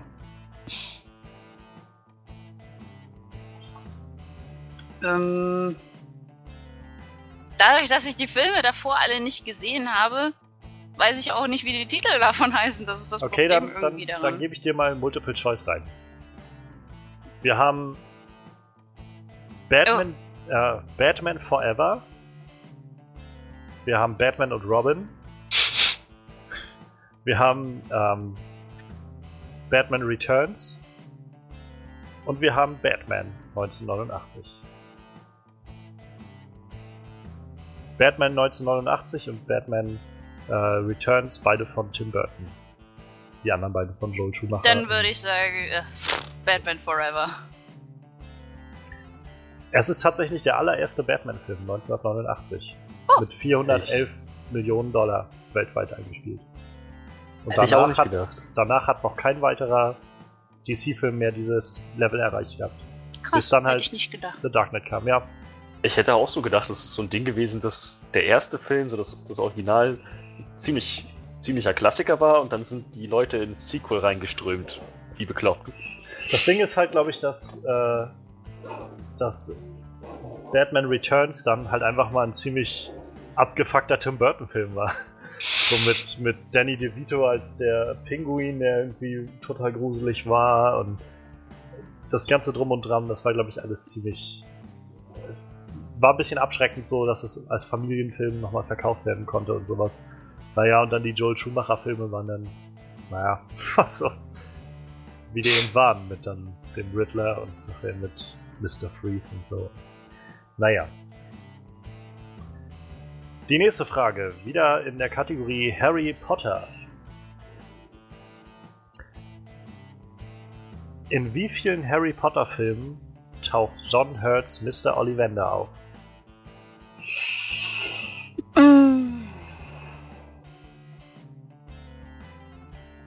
Ähm.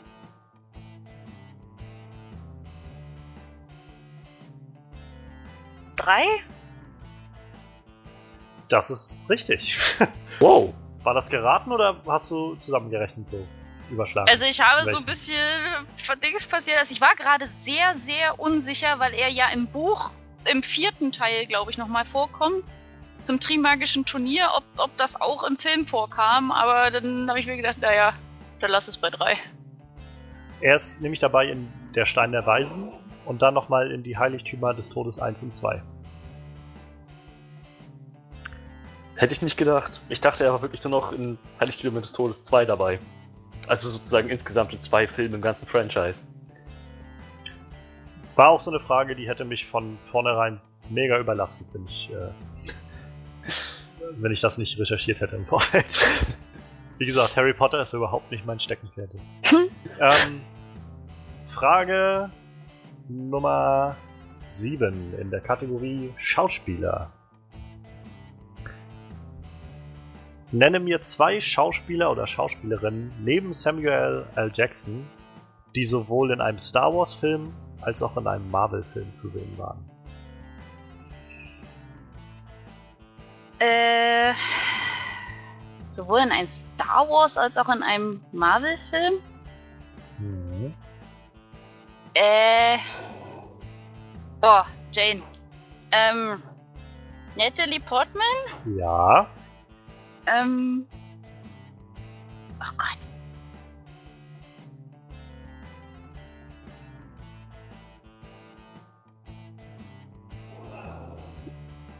Äh. Ja, da Das hört es ist auch bei eine mir wirklich- auf. So. Das ist eine wirklich gute Frage. Da gab es noch jemanden. Ich, ich tatsächlich, also kleiner Tipp, es ist ein Film. Es ist ein Schauspieler, der war in zwei Filmen, also jeweils einem Star Wars und einem Marvel-Film, die beide letztes Jahr rauskamen. Die beide letztes. Letztes Jahr, das müsste ja dann Rogue One gewesen sein. Weil ansonsten kam ja kein äh, Dings raus, ein. Schon mal gut kombiniert. die beide letztes Jahr rausgekommen sind? Ja. Also zwei Star Wars-Filme und zwei Marvel-Filme? Nein, nein, nein, nein, das ist ein Schauspieler, der war in jeweils einem Marvel- und einem Star Wars-Film und diese beiden Filme kamen letztes Jahr beide raus. Oh. Äh. Hannibal. Mats Mikkelsen. Ganz genau. Er war der Caecilius in Doctor Strange. Den hätte ich jetzt gar nicht mehr auf dem Schirm gehabt, so aus Rogue One. So Und- Der Daddy. Wir haben auch noch Oscar Isaacs, hat Apocalypse gespielt, ach ja. Ach Und ja, hat- stimmt. hat halt jetzt auch Poe Dameron gespielt. Wir haben Andy Serkis, spielt Ulysses Claw und spielt ähm, Ulysses Claw aus, aus Age of Ultron, der, ähm, der Händler da in, in äh, Wakanda. Gott. Und der jetzt Ach, später dann auch in, Scheiße. ich glaube in Deutschland haben sie ihn Klaue genannt. Und äh, ja, und spielt halt auch Supreme Leader Snoke im, im Star Wars. Ähm, und Felicity Jones, also die jetzt gerade Jin Erso gespielt hat, auch in Rogue One, hat in Spider-Man, Amazing Spider-Man 2 eine Rolle gehabt. Echt? Oh Gott. Ja, Wer war sie? sie war, ach, ich habe den Namen schon wieder vergessen. Ähm, Felicia Hardy quasi. Ach, Black Cat. Genau, aber die war halt sehr, sehr reduziert worden, die Rolle in dem zweiten Film, weil sie dann irgendwann gemerkt haben, dass sie doch zu viele Charaktere in dem da drin haben. Felicia Hardy kam in dem Film vor. Die war Das wohl wusste ich aber auch nicht. ganz, ganz marginal irgendwo an Rändern noch dabei. Es gab wohl auch mehr Szenen, aber die wurden dann rausgeschnitten. Ähnlich wie mit den Mary Jane-Szenen, die sie gedreht haben für den Film, aber dann doch wieder rausgeschnitten haben. Sehr kreativ, Felicity als Felicia zu casten. Ja. Hm. Ja, dann haben wir jetzt die vierte oder achte Frage, deine letzte in, in dieser Runde, aus der Kategorie Marvel. Und für diese Frage gehen wir ganze zehn Jahre zurück. Och. In, es ist eine Multiple-Choice-Frage. In 2007s Ghost Rider wurde Johnny Blaze vom Teufel persönlich getäuscht und als Ghost Rider rekrutiert. Der Antagonist des Films war aber jemand anders. Wer? War es Mephistopheles? Blackheart? Pestilence? Oder Diabolon? Ach du heilige Scheiße. Das ist der mit Nicolas Cage, oder? Ganz genau. Äh. Mephistopheles? Blackheart? Pestilence? Oder Diabolon?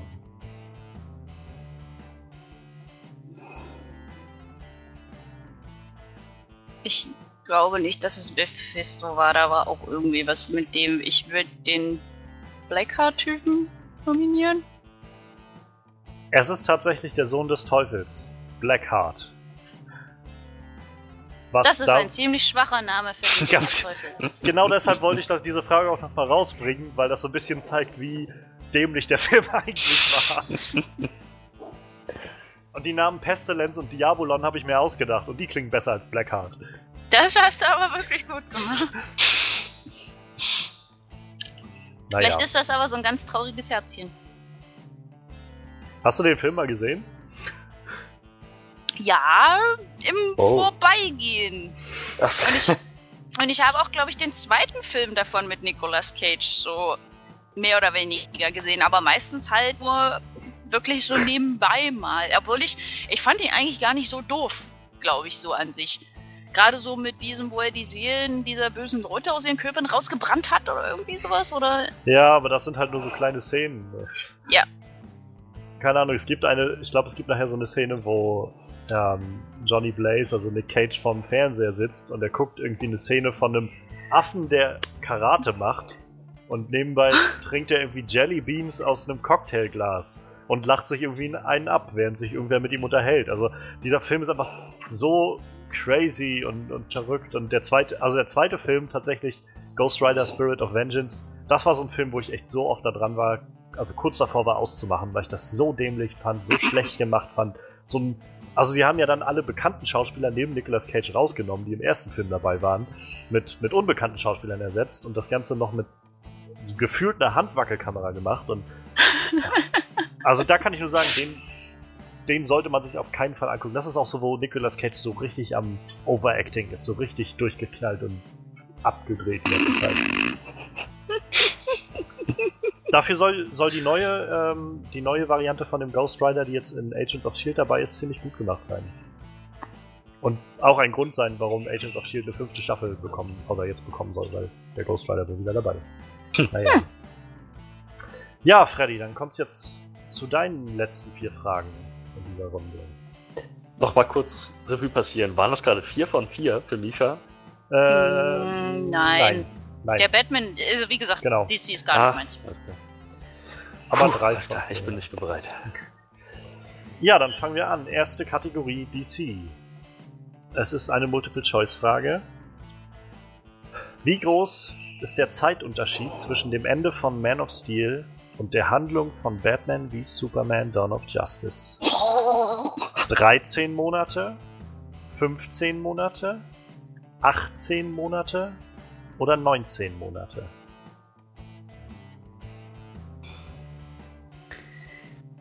Ich tippe auf 18 Monate. Das ist richtig. Oh. So irgendwie schön rund anderthalb Jahre, dachte ich. Kommt hin. Das ist die Wird das irgendwann Variante. mal gesagt oder ist das so ein, wir rechnen selber nach? Nee, nee, das wurde, wurde am Anfang gesagt. Das dann, also da wurde dann gezeigt. Der Film geht ja los mit dieser quasi Endsequenz, diesem Endkampf aus Man of Steel, nur aus Bruce Waynes Perspektive und dann wird danach gesagt, so 18 Monate später Ah, sieht das Ganze okay. jetzt dann so aus. So ganz schleierhaft konnte ich mich doch daran erinnern. Ich glaube, ich hatte es halt noch vom, von irgendeinem äh, entweder Honest Trailer oder Cinema Sins oder sowas im Kopf, wo es sowas war wie, Moment, an diesem Punkt entwickelt er einen 18 Monate langen Plan, dass er ihn irgendwie ausschalten kann oder sowas. Naja. ja, deine nächste Frage ist aus der Kategorie Harry Potter. Und wir gehen äh, abermals zurück zum ersten Film. Hm, immer der erste. Am Ende von Harry Potter und der Stein der Weisen gewinnt Gryffindor bekanntlich den Hauspokal dank einiger zusätzlicher Punkte Dumbledores. Ich finde, das ist immer noch irgendwie so ein bisschen Schiss, aber hey. ähm, wie groß war der letztendliche Punkteabstand zum eigentlichen Favoriten Slytherin, nachdem sie gewonnen haben? Sie haben knapp, äh, Gryffindor hat letztendlich knapp gewonnen. Wie groß war der Punkteunterschied? Ah, bedauerlicherweise keine Multiple-Choice-Frage, nehme ich an. Ich kann eine draus machen, also. Nein, mach's ihm nicht zu leicht. Okay. Ähm, ich glaube, es war nämlich wirklich extrem knapp. Ich, ich glaube fast, es waren fünf Punkte. Soll ich das nehmen? Nimm fünf Punkte. Der Endstand, nachdem Dumbledore alle seine Punkte ausgeteilt hatte, war 482 Na toll. zu 472. Das waren 10 Das Punkte waren Abstand. 10 Ah, Punkte ach an okay. Neville Longbottom, dafür, dass er sich seinen Freunden entgegengestellt hat. Ich weiß, dass. Ja, da gab es ja so einige Zusatzpunkte. Ich wusste jetzt nicht mehr. Ich glaube Die genauen 50, Zahlen. 50, 100 oder so. Ja, irgendwie so. Und dann meinte er halt zum Schluss nochmal 10 Punkte für Neville Longbottom, der sich im Angesicht der, der Gefahr auch gegen Freunde aufge... Ich weiß nicht mehr, was er sich da für einen Scheiß ausgedacht hat, einfach nur damit Gryffindor gewinnen. Tja. Tja, das. Äh, das ist wohl so. Man kann nicht immer gewinnen. Ein paar Fragen kommen ja noch. Nächste Frage ist nämlich aus dem Bereich Schauspieler.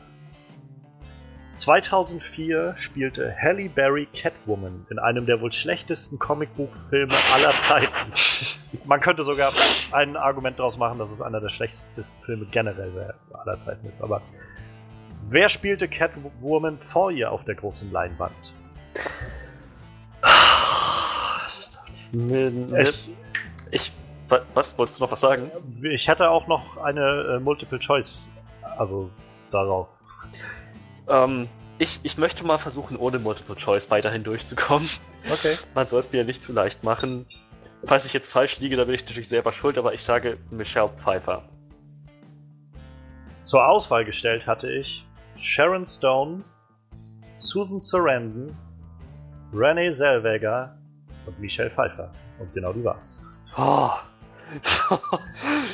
Das war schon ganz schön krass. Vor allem, schön, dass du erstmal die drei vorgelesen hast, die es nicht waren, damit ich mir hier in die Hose mache. Du musst ja ein bisschen die Spannung aufrechterhalten. Ja?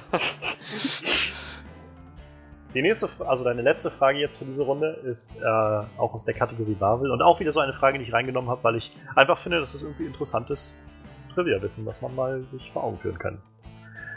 In 2003's Daredevil übernahm der spätere Iron Man-Regisseur und Happy Hogan-Darsteller John Favreau eine bekannte Rolle. Also aus dem Marvel, aus dem Devil- Devil-Universum. Welche?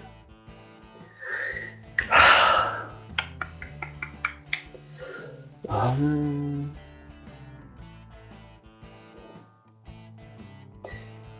Moment, es liegt nur auf der Zunge.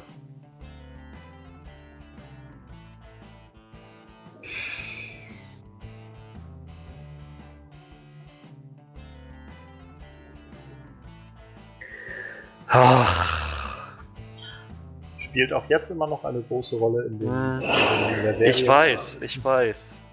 Ich weiß, wer es ist. Ich weiß, dass ich mal wusste, wie er heißt. Die Kanzlei ist sogar nach den beiden benannt. Murdoch und. Oder hm, hm, hm und Murdoch. Ich glaube, ich glaube, so rum war es. Murdoch war erst an zweiter Stelle. Das ist richtig. Irgendwas zweisilbiges und Murdoch. Hm. Tja, ungünstiger Zeitpunkt für einen Blackout. Irgend, irgendwas total niedliches, bisschen drolliges so. ähm, Du bist so nicht. nah dran. bin, bin, bin irgendwas mit I. Ach, scheiße. Ah.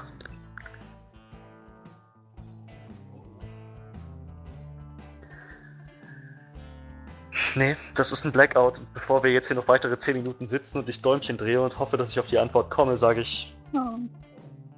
Ich. Nein, Moment, Moment. Also mach dir keine Sorgen, im ich werde jetzt im Nachhinein auch noch ein bisschen Musik drunter legen über dieses ganze Ding hier. Also es ist nicht ganz leer. Okay. Oh Mann, das darf doch nicht wahr sein. War nur sowas, wo ich tatsächlich in, jetzt wieder fand. Das ist irgendwie echt verrückt, dass der später das Marvel Cinematic Universe so losgetreten hat mit Iron Man und auch Happy Hogan spielt und vorher bei dem Daredevil-Film dabei war, der ja doch so ein bisschen ein Desaster war. Ich fand ihn nicht schlecht. Also er ist jetzt nicht so schlecht wie Catwoman oder Ghost Rider, wenn du mich fragst, aber sie haben so ein bisschen verpasst, was man irgendwie. Also das war so diese Phase, wenn du mich fragst, wo sie immer noch viel überlegt haben, ähm, wie man so einen Comicbuchfilm wirklich gut machen kann. Ich meine, es gibt eine Szene, in der Daredevil mit Elektra auf, einem, auf einer Wippe kämpft. Aber nicht als Daredevil und Elektra, sondern als blinder Mann und halt eine Frau. So. Es gibt da kein gutes Ende für. Machst du das nicht ständig? Ja, entweder blinde Männer verprügeln oder Frauen verprügeln. Genau. kommt immer auf ein gutes, gutes Ende raus. So, Freddy. Ich würde dir jetzt noch einen Countdown stellen. Einfach um noch ein bisschen den Druck zu erhöhen. Kannst du, glaube ich, darauf verzichten. Ich komme weiterhin nicht drauf. Ich werde mich wahrscheinlich zusammenschlagen, wenn du die Antwort gleich revealst. Ich, s- ich bleib dann bei, ich komme nicht drauf, ich habe einen Blackout, ich bin zu dumm. Er, er hat die Rolle gespielt des Foggy Nelson.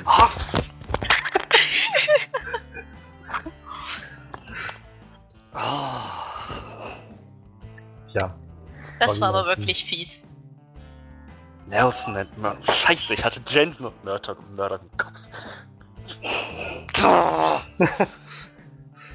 damit sind wir quasi am Ende der ersten Runde und es steht 5 zu 5.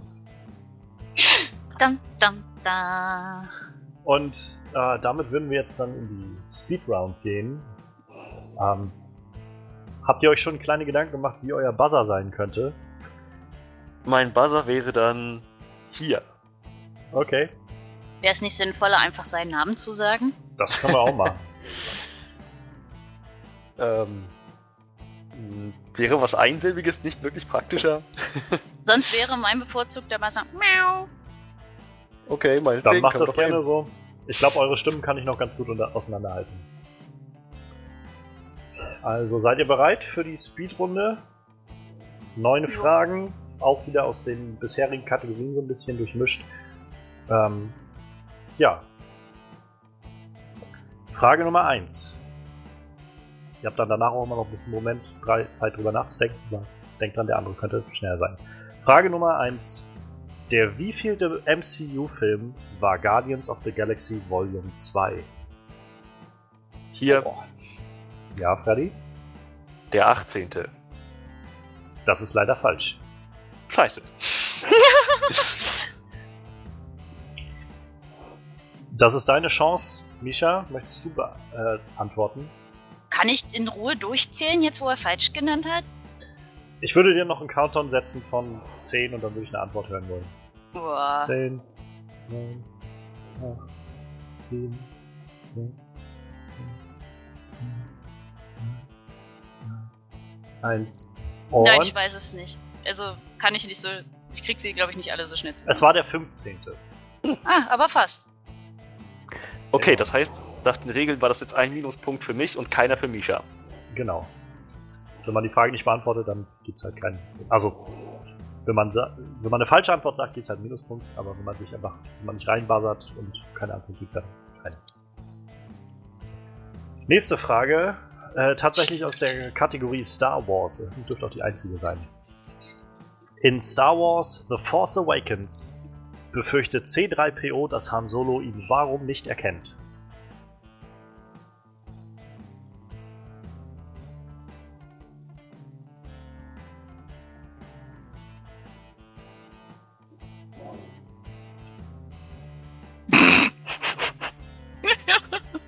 Das Schiff von, äh, von Leia landet, sie steigt aus und dann kommt C3PO raus und sagt zu Han Solo, oh Han Solo, ich bin's, C3PO, aber ihr kennt mich wahrscheinlich nicht wegen meinem... Ach, we ähm, hier? Wegen seinem Arm? Also er ist doch dann irgendwie rot. wegen seinem roten Arm. Yay! Nächste Frage aus der Kategorie MCU Marvel. Welchen Song hört Wong, während Stephen Strange hinter seinem Rücken Bücher aus der Ich. Bibliothek sp- stiehlt? Ja, Single Ladies von Beyoncé. das ist richtig. Entschuldigung, soll ich dich die Frage erst ausstellen lassen? Du kannst mich auch unterbrechen. Nur manchmal habe ich dann die Frage noch nicht zu Ende gestellt oder so. Dann Ja, I'm ist das sorry. dann dein Problem, aber ist okay. Ist total okay. Nächste Frage. Die besten Szenen aus 2011's Green Lantern waren wohl die auf dem Planeten der Lantern. Wie heißt der Planet? Hier, Oa. Das ist richtig. Nächste Frage aus der Kategorie Schauspieler. Äh, Quatsch. Das ist eine darüber. Kategorie Harry Potter. Woher hatte Hagrid seinen Drachen Norbert?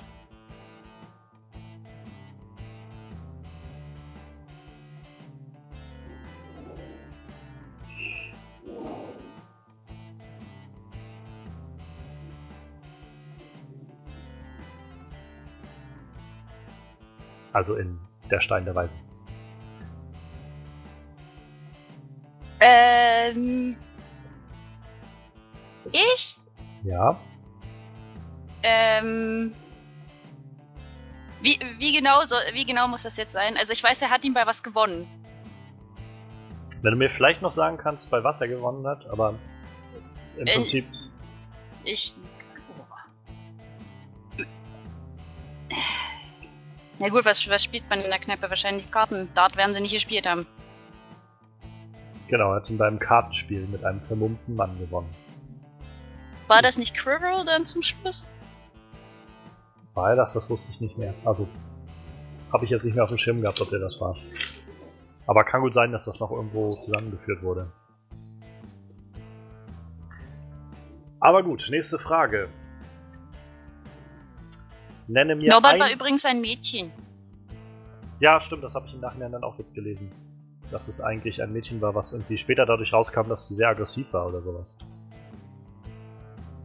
Naja. Nächste Frage. Nenne mir einen Oscar-prämierten Schauspieler oder eine Schauspielerin, die in einer Rolle im MCU zu sehen ist. Hier, Ja, Natalie Portman. Das ist richtig, aus Black Swan zum Beispiel. Daneben wären auch noch äh, richtig gewesen Anthony Hopkins für Das Schweigen der Lämmer, Gwyneth Paltrow für Shakespeare in Love, Tommy Lee Jones für Auf der Flucht, Jeff Bridges für Crazy Heart, Ben Kingsley für Gandhi, William Hurt für Der Kuss der Spinnenfrau, Benicio del Toro für Traffic und Robert Redford für Eine ganz normale Familie und einen Ehren-Oscar. Wow, Samuel L. Jackson hat keinen Oscar. Bisher noch Der ist nicht. doch praktisch in jedem Film. Also ich glaube, er hat, ich, ich würde mal meinen, er hat schon so ein, zwei äh, Nominierungen. Aber ich glaube, er hat noch keinen gewonnen bisher. Hm. Machen wir mal weiter mit der nächsten Frage. Wir haben noch drei Fragen ausstehen. Die nächste Frage ist wieder aus der Kategorie Harry Potter. Wie hieß die Schulleiterin der französischen Scha Zauberschule Beaubaton in Harry Potter und der Feuerkelch?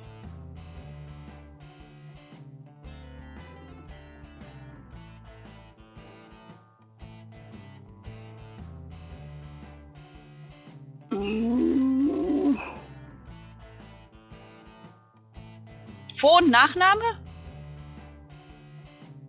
Ich nehme auch den Nachnamen. Ich? Ja, Maxim? es ist Madame Olympe Maxime. Genau. Ah, ich wusste nur irgendwas mit Madame Maxim. Es war irgendwie so wie Pepper Potts so doppelt gemoppelt. Vorletzte Frage.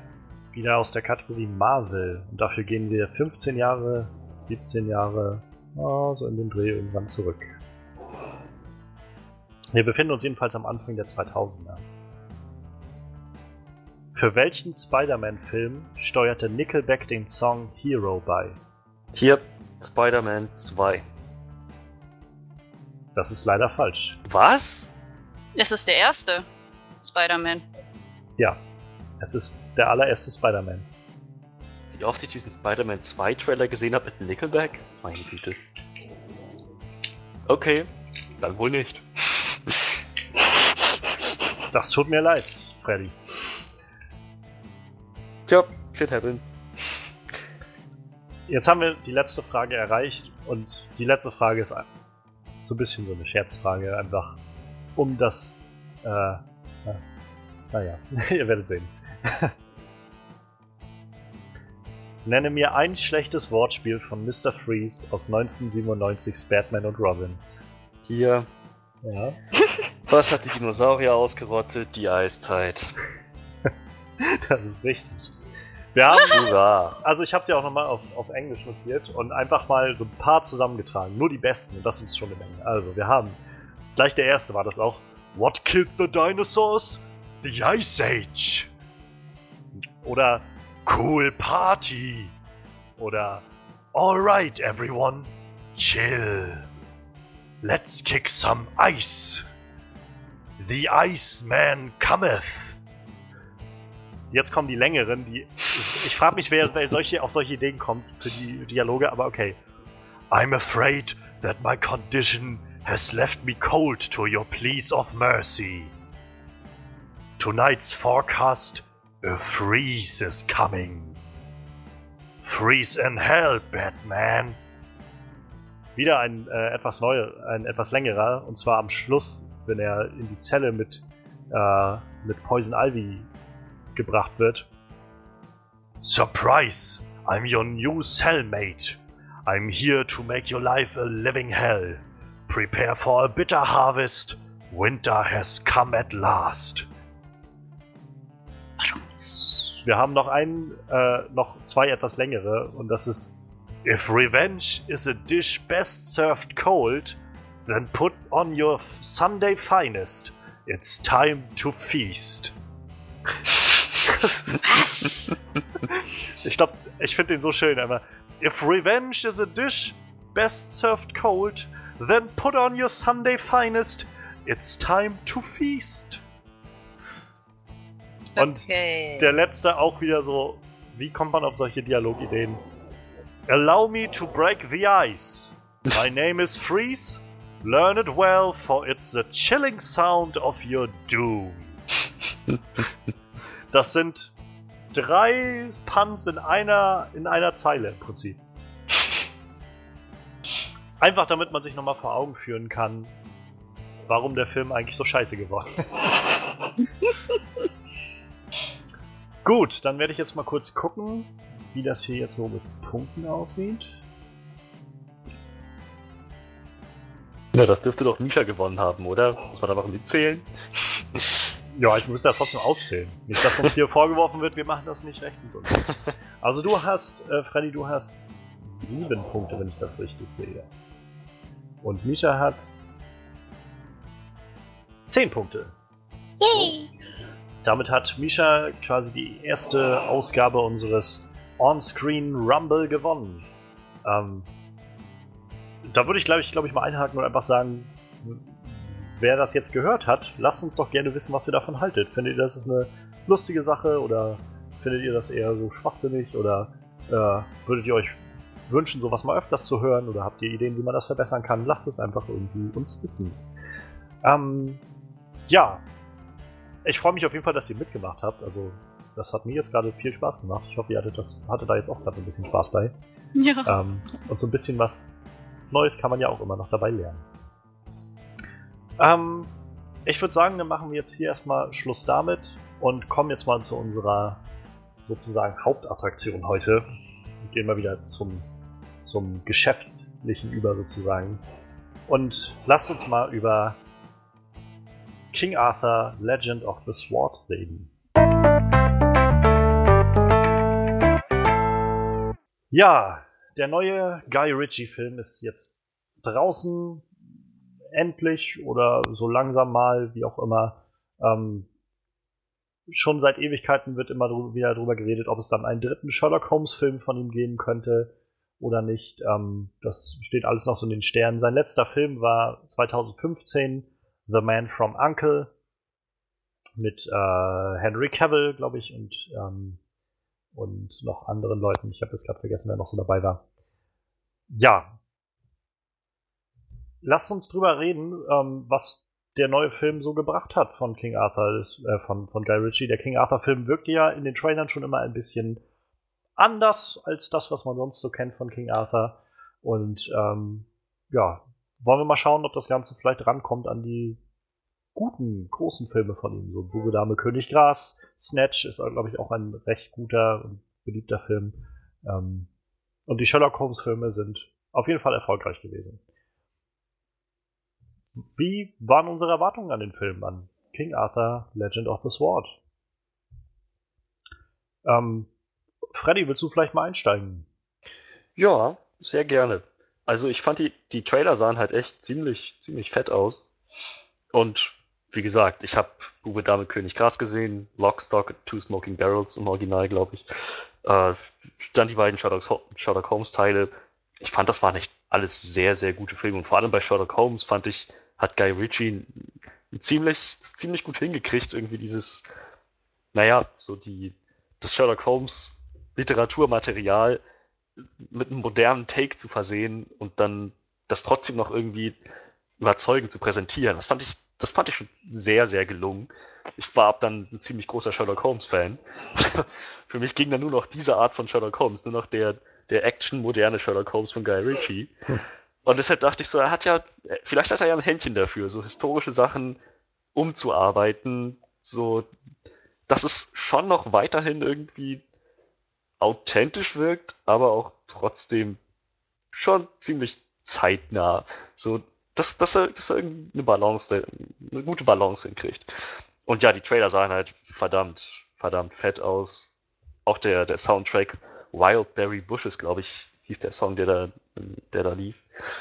Ähm, ja, daher habe ich mich sehr, sehr auf den Film gefreut. Ich habe echt, ich habe ich hab wirklich gehofft, dass es so ein, so ein einschlagender Hit wird, wie damals Sherlock Holmes. Und dass halt doch vielleicht doch ein Franchise draus wird. Tja, das sind, sind ja schon mal ganz äh, anständige Erwartungen gewesen. Aber ich muss sagen, für mich, ich habe ähm, ich hab echt nicht viel erwartet von dem Film.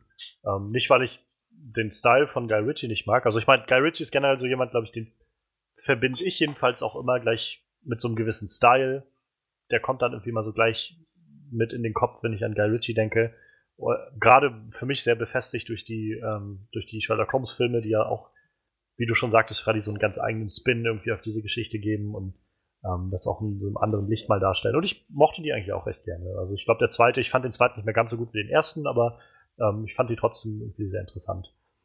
Ähm, ja, was jetzt den Film angeht, war das so, ich, keine Ahnung, also das, das Material, das Ursprungsmaterial von King Arthur ist mir jetzt auch nicht so geläufig. Ich habe, glaube ich, einmal oder so diesen King Arthur-Film, den es vor zehn Jahren, glaube ich, ungefähr gab, mit, mit Clive Owen gesehen, mit Kira Knightley und so.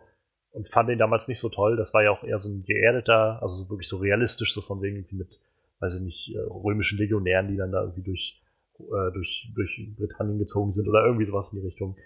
Den fand ich jetzt damals nicht so toll und viele der älteren Filme, also es gibt, glaube ich, aus den 80ern diesen Excalibur, den Film, der wird immer hochgehalten als so der, der Inbegriff einer King Arthur-Verfilmung. Den habe ich halt auch noch nicht gesehen. Das Material ist auch nur so am Rande für mich interessant und keine Ahnung, insofern war ich dann, wollte ich mich erstmal auf die ersten Trailer äh, konzentrieren, als sie dann rauskamen und ich weiß nicht, von den drei oder vier Trailern, wie viele es gab, haben mich irgendwie die ersten zwei oder drei nicht überzeugt. Das war immer, wo ich gedacht habe, wow, das sieht jetzt einfach irgendwie nach, naja, nach so dicken Bombast aus, ohne irgendwie viel dahinter so und aber halt auch nicht diese Art von Bombast, die irgendwie, naja, die mich so wirklich anspricht, wo ich so merke, okay, jetzt ist es, sieht wenigstens aus, ob es Spaß macht oder so. War einfach nur so ein, für mich jedenfalls so ein zusammengeklatscht, äh, Klatschen von, Zusammenklatschen von unterschiedlichen Heeren und irgendwie, keine Ahnung. Aber ich glaube, es war dann in dem dritten Trailer, wo dann zum ersten Mal einer dieser riesigen Elefanten zu sehen war. Und das war dann, wo ich gedacht habe, okay, das, ich glaube, ich werde diesen Film nicht, nicht ernst nehmen können, aber das sieht wenigstens nach was Interessantem aus mit diesem riesigen Elefanten und Pyramiden und keine Ahnung, ich frage mich, wie das mit King Arthur zusammenhängt, aber hey, warum nicht? So. Und das war dann tatsächlich erst, wo ich so kurz bevor der Film dann wirklich rauskam, so letzten Monat oder so, das erste Mal dann so gedacht habe, weißt du was, vielleicht wird das wenigstens einfach irgendwie spaßig. So. Ich habe jetzt echt nicht erwartet, dass das groß, dass es wirklich ein guter Film wird, so.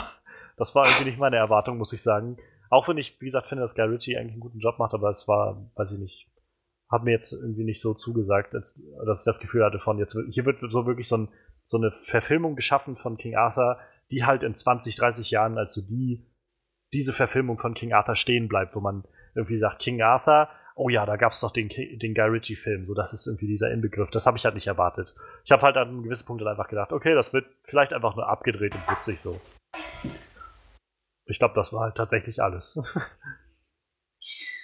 Ja, ähm, ich muss sagen, ich, ich habe den Film so mit gemischten Sachen entgegengesehen. Auf der einen Seite war King Arthur einfach so diese ganze Artus-Legende und so, was, was mich jetzt noch nie wirklich vom Hocker gehauen hat.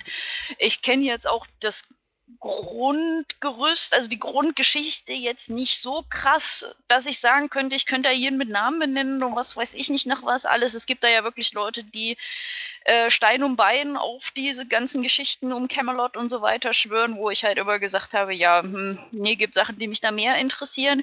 Ähm, so aus der Sicht einer Frau habe ich in den ersten Trailern immer die Klamotten von Jude Law bewundert, weil, oh, Jude Law war wieder auf der Leinwand, war wieder mal mit Guy Ritchie. Wo ist eigentlich Robert Downey Jr.? Ähm, ja, er hat halt, er hat halt diese wundervolle Rüstung an und das, das war halt schon sein, oh, ich hoffe, die anderen sehen auch alle so aus. Ähm, ich habe mich eigentlich so ein bisschen auf den Film gefreut, aber ich habe schon geahnt, so von der ganzen Sache, wie die Trailer auch aufgemacht waren, dass es einfach mit dem, mit dem historischen wahrscheinlich so gut wie gar nichts mehr. Einfach naja, gemeinsam naja, wie wird. langweilig wäre das denn? Ja, na, so, die, so die Namen. Die, die, die heißen wahrscheinlich irgendwie ähnlich, aber ansonsten hört es dann halt auf. Das, was ja viele Leute auch an den Sherlock Holmes-Filmen einfach kritisiert haben. Ähm, Dadurch, dass Uh. ich ja aber auch. Ja, ich liebe die Sherlock Holmes-Filme. Sie machen sie Ja, ja, ganz genau. Also ich, ich muss sagen, ich mag die Sherlock Holmes-Filme auch, aber ich kann auch jeden verstehen, der sagt, für mich hat das nicht viel mit Sherlock Holmes zu tun. Da hätte man einfach nur die Namen ausgetauscht und es wäre halt irgendwie trotzdem ein guter, also ein funktionierender Film gewesen, ohne Sherlock Holmes damit reinzuziehen. Kann ich auch Jude- jeden verstehen, der so argumentiert. Jude Law ist der einzige John Watson, der wirklich besser aussieht mit Schnauzbart als ohne. Weiß nicht, wie er das macht, aber er macht das. Und ich, ich war auch traurig, dass er ihn jetzt in King Arthur nicht getragen hat, aber ist ja auch vollkommen bockwurst. Ähm, Ich hätte den so Ja. nicht ernst nehmen können, glaube ich, mit Schnurrbart. Nein, äh, wie gesagt, ich habe der ganzen Sache eigentlich ganz positiv entgegengeblickt. Dadurch, dass ich auch recht umgefangen mit dem Grundmaterial bin, habe ich mir gedacht, setze ich einfach hin, gehören aus, so wie es ja üblicherweise jetzt auch in solchen Filmen wie Fast and the Furious und ähm, was, was was vorher da war und da hier Triple X und so weiter, wo halt diese ganzen Actionfilme halt einfach auf dich einprasseln, wo du nicht viel nachdenken darfst, weil dir das sonst auch wie bescheuert die ganze Sache einfach ist. Und deswegen habe ich mich eigentlich auf den Film gefreut, bin jetzt aber nicht ein gigantische, also mit gigantischen Erwartungen da rein, außer vielleicht an die Outfits. Ja, also ich krieg das Bild gerade von, von Jude Laws König mit Schnurrbart im Gesicht nicht auf den Kopf. ja, ähm, was, was ich dazu noch sagen wollte, war, ich habe, äh, also Jude Law, ja, wo du es schon erwähnt hast, ist irgendwie ein guter Schauspieler, deshalb habe ich da jetzt gedacht, das wird bestimmt eine coole Sache. Ähm, und bei Charlie Hunman war ich halt so ein bisschen zwiegespalten, muss ich sagen, weil ich, ich habe den ein bisschen, also ich habe äh, Sons of Anarchy nicht gesehen, wo er, glaube ich, die Hauptrolle gespielt hat. Und da weisen immer viele darauf hin, dass er da sehr gut sein soll. Ich habe halt nur ähm, Pacific Rim gesehen mit ihm und fand das jetzt so lala irgendwie. Das ist er da, der Labrador? Stimmt, er war das. Ah. Naja, er ist der Typ eigentlich, der da so der Hauptcharakter ist. Ach, der. Ja. Der da unter, unter, äh, na, wie heißt der? Äh, Idris Elba, der da, der schwarze Ja. Der mit Äh, der Asiatin. Ah, General. Genau, und er muss da Mit mit, Marco. irgendwie diesen Doppellink da irgendwo oder was. Ich habe den Film einmal gesehen und es ist etwas länger, also schon zwei, drei Gypsy Jahre her. Danger, der Ja. eine Roboter mit dem Stripper-Namen. Das muss man doch wissen. Ja, Gypsy Danger, ja, aber ich, ich hätte jetzt nicht mehr sagen können, wer die anderen Leute waren oder wie das alles funktioniert hat. Alles, was bei mir hängen geblieben ist, ist äh, große Monster und warum habt ihr das Schwert nicht schon vorher benutzt? Naja, aber ja, ich glaube, wenn ich mich richtig erinnere, hatte er Schwierigkeiten, seinen amerikanischen Akzent beizubehalten. Das Bisschen wie Sophie sein. Turner. Kann sein, ich habe den Film nicht im Original gesehen und auch wenig drüber gelesen dann im Nachhinein. Naja, aber dann, ja, dann lasst uns mal schauen, äh, was der Film so abgeliefert hat. Und wie immer, lasst uns mal anfangen damit, was, was uns gut gefallen hat daran. Also, ich kann schon mal einwerfen, irgendwie, ich fand gerade auch die Eröffnungsszene war schon ziemlich, ziemlich fett. So. Mhm. Ähm, so diese Elefanten waren irgendwie das, was ich auch in den Trailern so erwartet hatte dann mit dem das sind die größten Elefanten, die ich glaube ich jemals irgendwo gesehen habe. Also selbst die Olifanten auf Herr der Ringe kommen da nicht ran. Ähm, ich verstehe zwar noch nicht so ganz, warum man Kriegselefanten dann hat, statt irgendwie, wenn man schon Magier ist, sonst irgendwas für einen Scheiß zu machen. Aber hey, es soll mir recht sein. Also ich meine, sah halt ziemlich fett aus und ähm, und tatsächlich auch als Positives kann man irgendwie, kann ich auch gleich mit ranhängen, irgendwie insgesamt. Ähm, ich finde, naja, tatsächlich hat Charlie Hunman mich ziemlich positiv überrascht. Also, es war jetzt zwar, glaube ich, nicht so viel da, um jetzt mega facettenreich was zu spielen. Das liegt aber, glaube ich, mehr in der Story als an allem anderen. Aber ich finde in der Rolle äh, so, er hat, glaube ich, das aus der Rolle rausgeholt, was so da war. So, was man daraus ho- rausholen konnte. So. Und das, das fand ich zum Mhm. Beispiel ziemlich gut gemacht. Das stimmt. Überhaupt. Ich meine, gab es irgendeinen Schauspieler, der nicht gut abgeliefert hat? Ich fand, die waren alle ziemlich überzeugend. Also überzeugend auf jeden Fall. Es, es gab halt so eine Sache, die mich ein bisschen gestört hat, aber das ist eher was, also eher in die andere Richtung. Ähm, neben den Charakteren, wo wir dann später nochmal drauf kommen, äh, der Charakter von dem George, gespielt von Tom Lee, Der- die, genau, der, dieser, der ihn da ausgebildet hat. Das hat mich so enttäuscht irgendwie. Als ich den kurz gesehen hatte am Anfang irgendwo, dachte ich so, oh geil, der Typ, weil ich, also ich kannte den Schauspieler aus äh, der Netflix-Serie Marco Polo. Da hat er halt eine relativ große Rolle drin gehabt und war da so der Ausbilder von Marco ähm, und hieß da äh, 100 Augen, glaube ich, haben sie ihn genannt gehabt, weil er halt blind war und konnte, hatte sich dann irgendwie, naja, ist auch egal. Auf jeden Fall war er dann eine ziemlich zentrale Figur und ziemlicher Badass so. Und dann habe ich halt den am Anfang des Films gesehen, als sie ihn so kurz irgendwo eingeführt hatten, so, das ist George oder sowas, dachte ich so, cool, der ist dabei. Und dann hatte der irgendwie so, weiß ich nicht, fünf Minuten Screentime oder sowas. Wenn es hochkommt. ja. Aber ja, Also- ansonsten kann man, also weiß ich für die Schauspieler wenig sagen, dass das nicht geklappt hätte. Finde ich halt auch, das, was halt in die Charaktere reingeschrieben wurde, haben sie eigentlich ganz gut rübergebracht. Ob das natürlich genug war, ist dann wieder sowas, wo ich lieber später nochmal drauf zurückkommen möchte. Mhm. Ich muss sagen, ich fand den Film sehr bildgewaltig, auch von seinen Landschaften ja. her. Ich fand es wirklich cool gemacht, dass du so diesen ganze Zeit diesen grauen Schleier überall drüber hattest. Es war ja wirklich, es war ja wirklich nicht bunt, dieser Nee. Film, zumindest. Ähm, erst als Artus dann zum Schluss halt König war, dann wurde es so ein bisschen farbig und dann war auch dieser Schleier auf einmal weg. Huch, wie kommt denn das nur? Ähm, ansonsten halt die Darklands fand ich halt auch mega mit diesen Riesenviechern. Kann auch sein, dass der Mordred einfach die daher gezaubert hat, dass die Elefanten dort einfach da schon existieren, keine Ahnung. Und ähm, so die ganze, diese ganze Aufmachung mit den 3D-Effekten Oh ja, fand ich muss ich auch sagen. richtig gut. Die waren Im ziemlich gut. Endkampf und im Excalibur-Modus und so weiter und allgemein so diese, diese Pfeile, die ständig auf dich drauf zufliegen und so weiter, fand ich richtig, richtig gut ausgenutzt und umgesetzt, allgemein so an sich. Mal davon abgesehen, dass ich den Soundtrack richtig gut finde und der liegt auch schon als CD hinter mir auf meinem Tisch. Ah, also kann ich Aber- auch gleich unterstreichen. Ich fand, der war auch richtig, richtig gut. Da- Also, ich glaube, das war so das Erste, was ich meinte, als der Film rum war. Drehte ich mich zu Frederik um und meinte, Mann, der Soundtrack war echt dope. So, das Yep. Lass die Boxen dröhnen, war da ganz laut angesagt. ähm, ich fand, wie gesagt, mir haben die Rüstungen sehr gut gefallen. Auch die Blacklegs fand ich sahen eigentlich immer echt cool aus. Äh, die ja die normalen Klamotten von den normalen Leuten sahen immer äh, sehr modern aus. Scheint aber auch so eine Guy Ritchie-Sache einfach an sich zu sein. Also manchmal, wenn Jude Law da auf seinem Thron gesessen hat, dachte ich, trägt er da gerade einen Armani-Anzug oder so? ja, ja, genau das meinte ich auch, als er da zu, zu äh, Arthur in den, in den Kerker gegangen ist. Saß er da auf dem Stuhl und ich meinte so, Alter, der trägt einen Anzug. Das ist einfach ein moderner Anzug. Aber nein, das ist Nicht, tatsächlich, glaube ich, eine Lederkombi oder sowas. Nicht, dass das jetzt mega schlimm ist, aber es sieht aus wie ein Anzug, so mit dicken Hemd und Jo. Ähm, was ich auch gut fand, war, äh, das klingt vielleicht jetzt total feministisch und so weiter, war, wie ähm, Arthur sich um die Frauen gekümmert hat im Bordell, dass er selber die Meinung vertreten hat, ich beschütze die Frauen nicht, weil sie schwach sind, sondern so nach dem Motto, ihr habt mich großgezogen, ihr verdient respektiert zu werden, jeden, der euch nicht respektiert, dem werde, äh, dem werde ich schon zeigen, was er daran falsch gemacht hat. So nach dem Motto, fand ich eigentlich auch sehr positiv dann auch gemacht.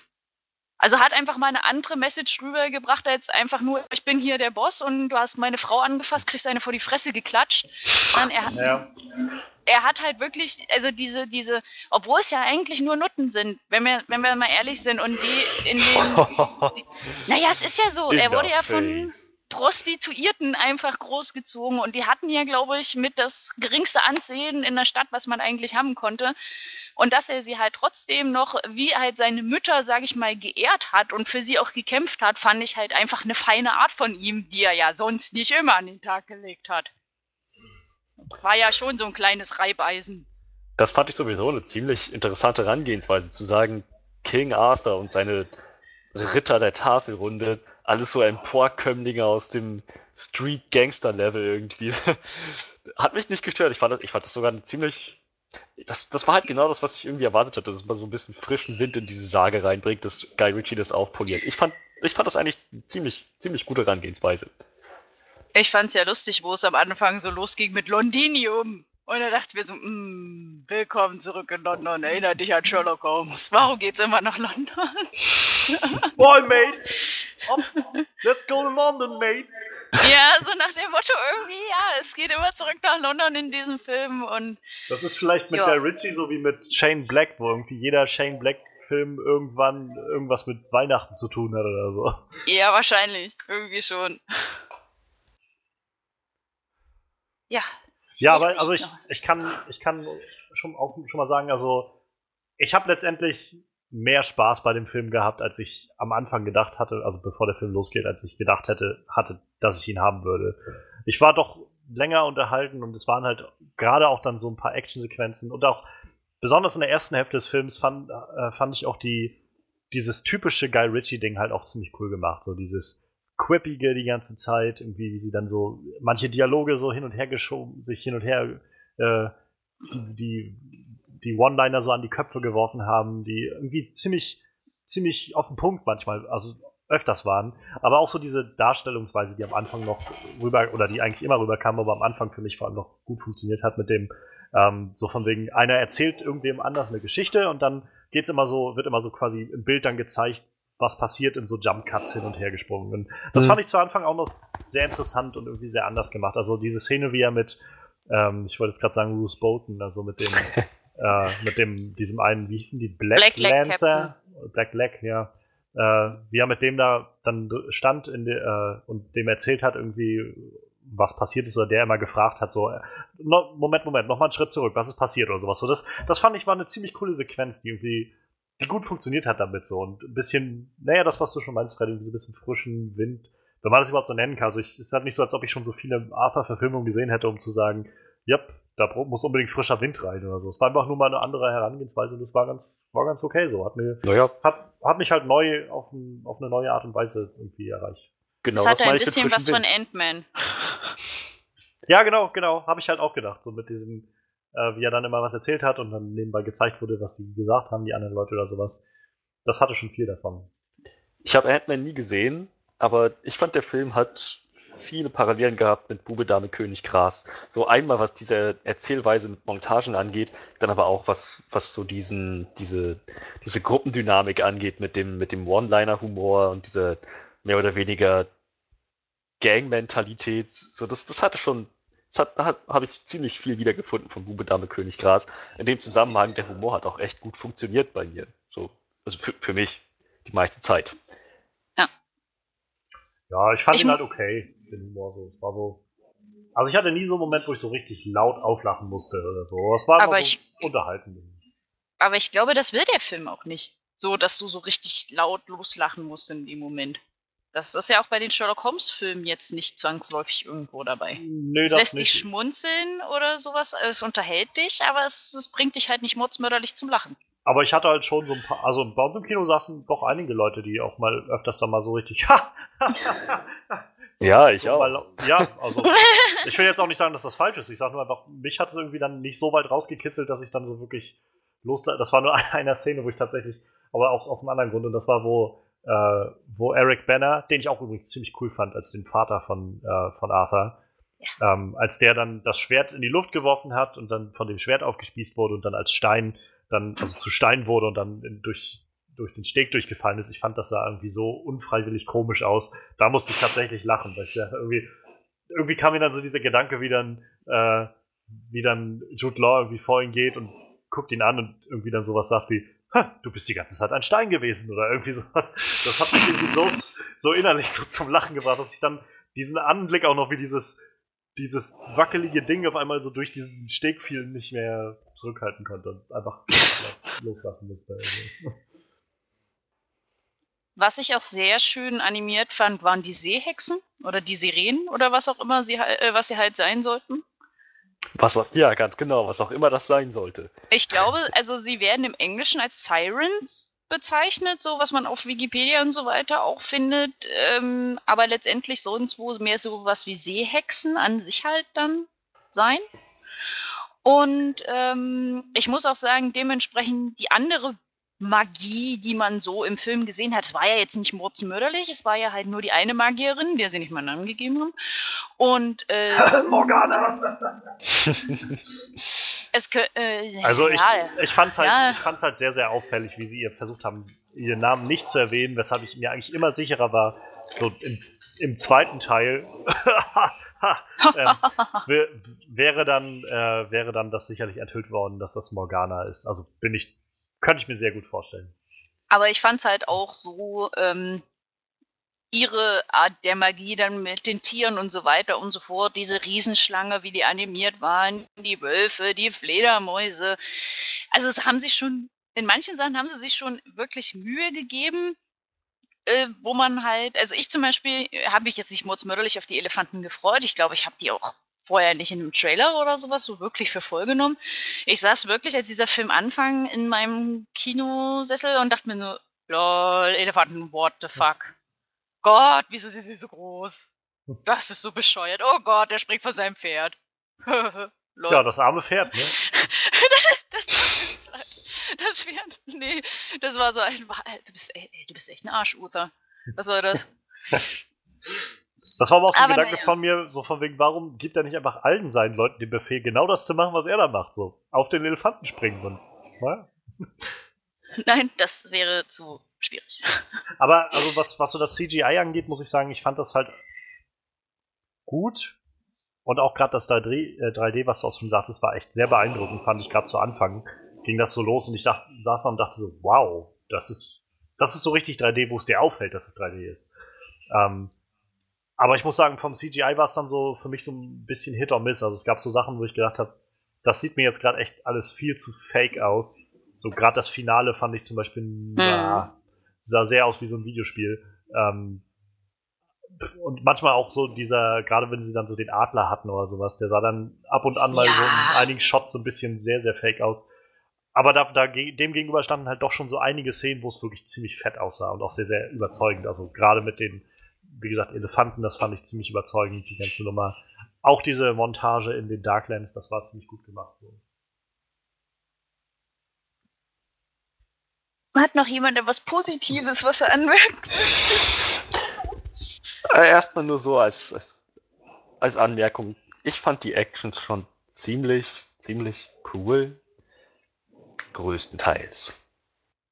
Ja, also zum Beispiel eine Szene, die mir wirklich gut gefallen hat, ähm, war zum Beispiel diese Verfolgungsszene so durch die Stadt, wo sie dann abgehauen sind und äh, dann so querbeet gelaufen sind und dann so die Kameras so direkt vor den Gesichtern der Leute immer aufgenommen wurden und so. Ich fand, das hat nochmal so ein ganz, also das ist wieder so dieser, dieser Style, der dann da durchkommt, finde ich. Und wo man dann so merkt, ja, es geht halt gerade darum, auch irgendwie über diese Art und Weise des, des Darstellens die Leute mit ins Boot zu ziehen. Und also ich kann mich nicht erinnern, weil ich das letzte Mal so eine, so eine Art der Darstellung gesehen habe, wo halt Leute weggelaufen sind und die Kameras so direkt vor deren Gesichtern angebracht wurden, damit man so aus so quasi deren Perspektive mehr oder weniger das mitbekommt. Und das hat schon dazu geführt, dass ich mich mehr in diese Szene mit hineingerissen gefühlt habe. Und das halt auch ziemlich spannend fand. Also wie sie da abgehauen sind, wie sie dann auch gegen die, diese Wachen gekämpft haben, bei denen ich allerdings sagen muss, dass ich nicht verstanden habe, warum die so dämliche Masken getragen haben. Aber hey, ähm, das, also generell, diese ganze Szene in der Stadt war ziemlich, ziemlich actiongeladen, fand ich ziemlich gut gemacht. Also die hatte irgendwie so einen sehr hohen Energiewert, so sehr hoch, sehr energiegeladen die ganze Zeit.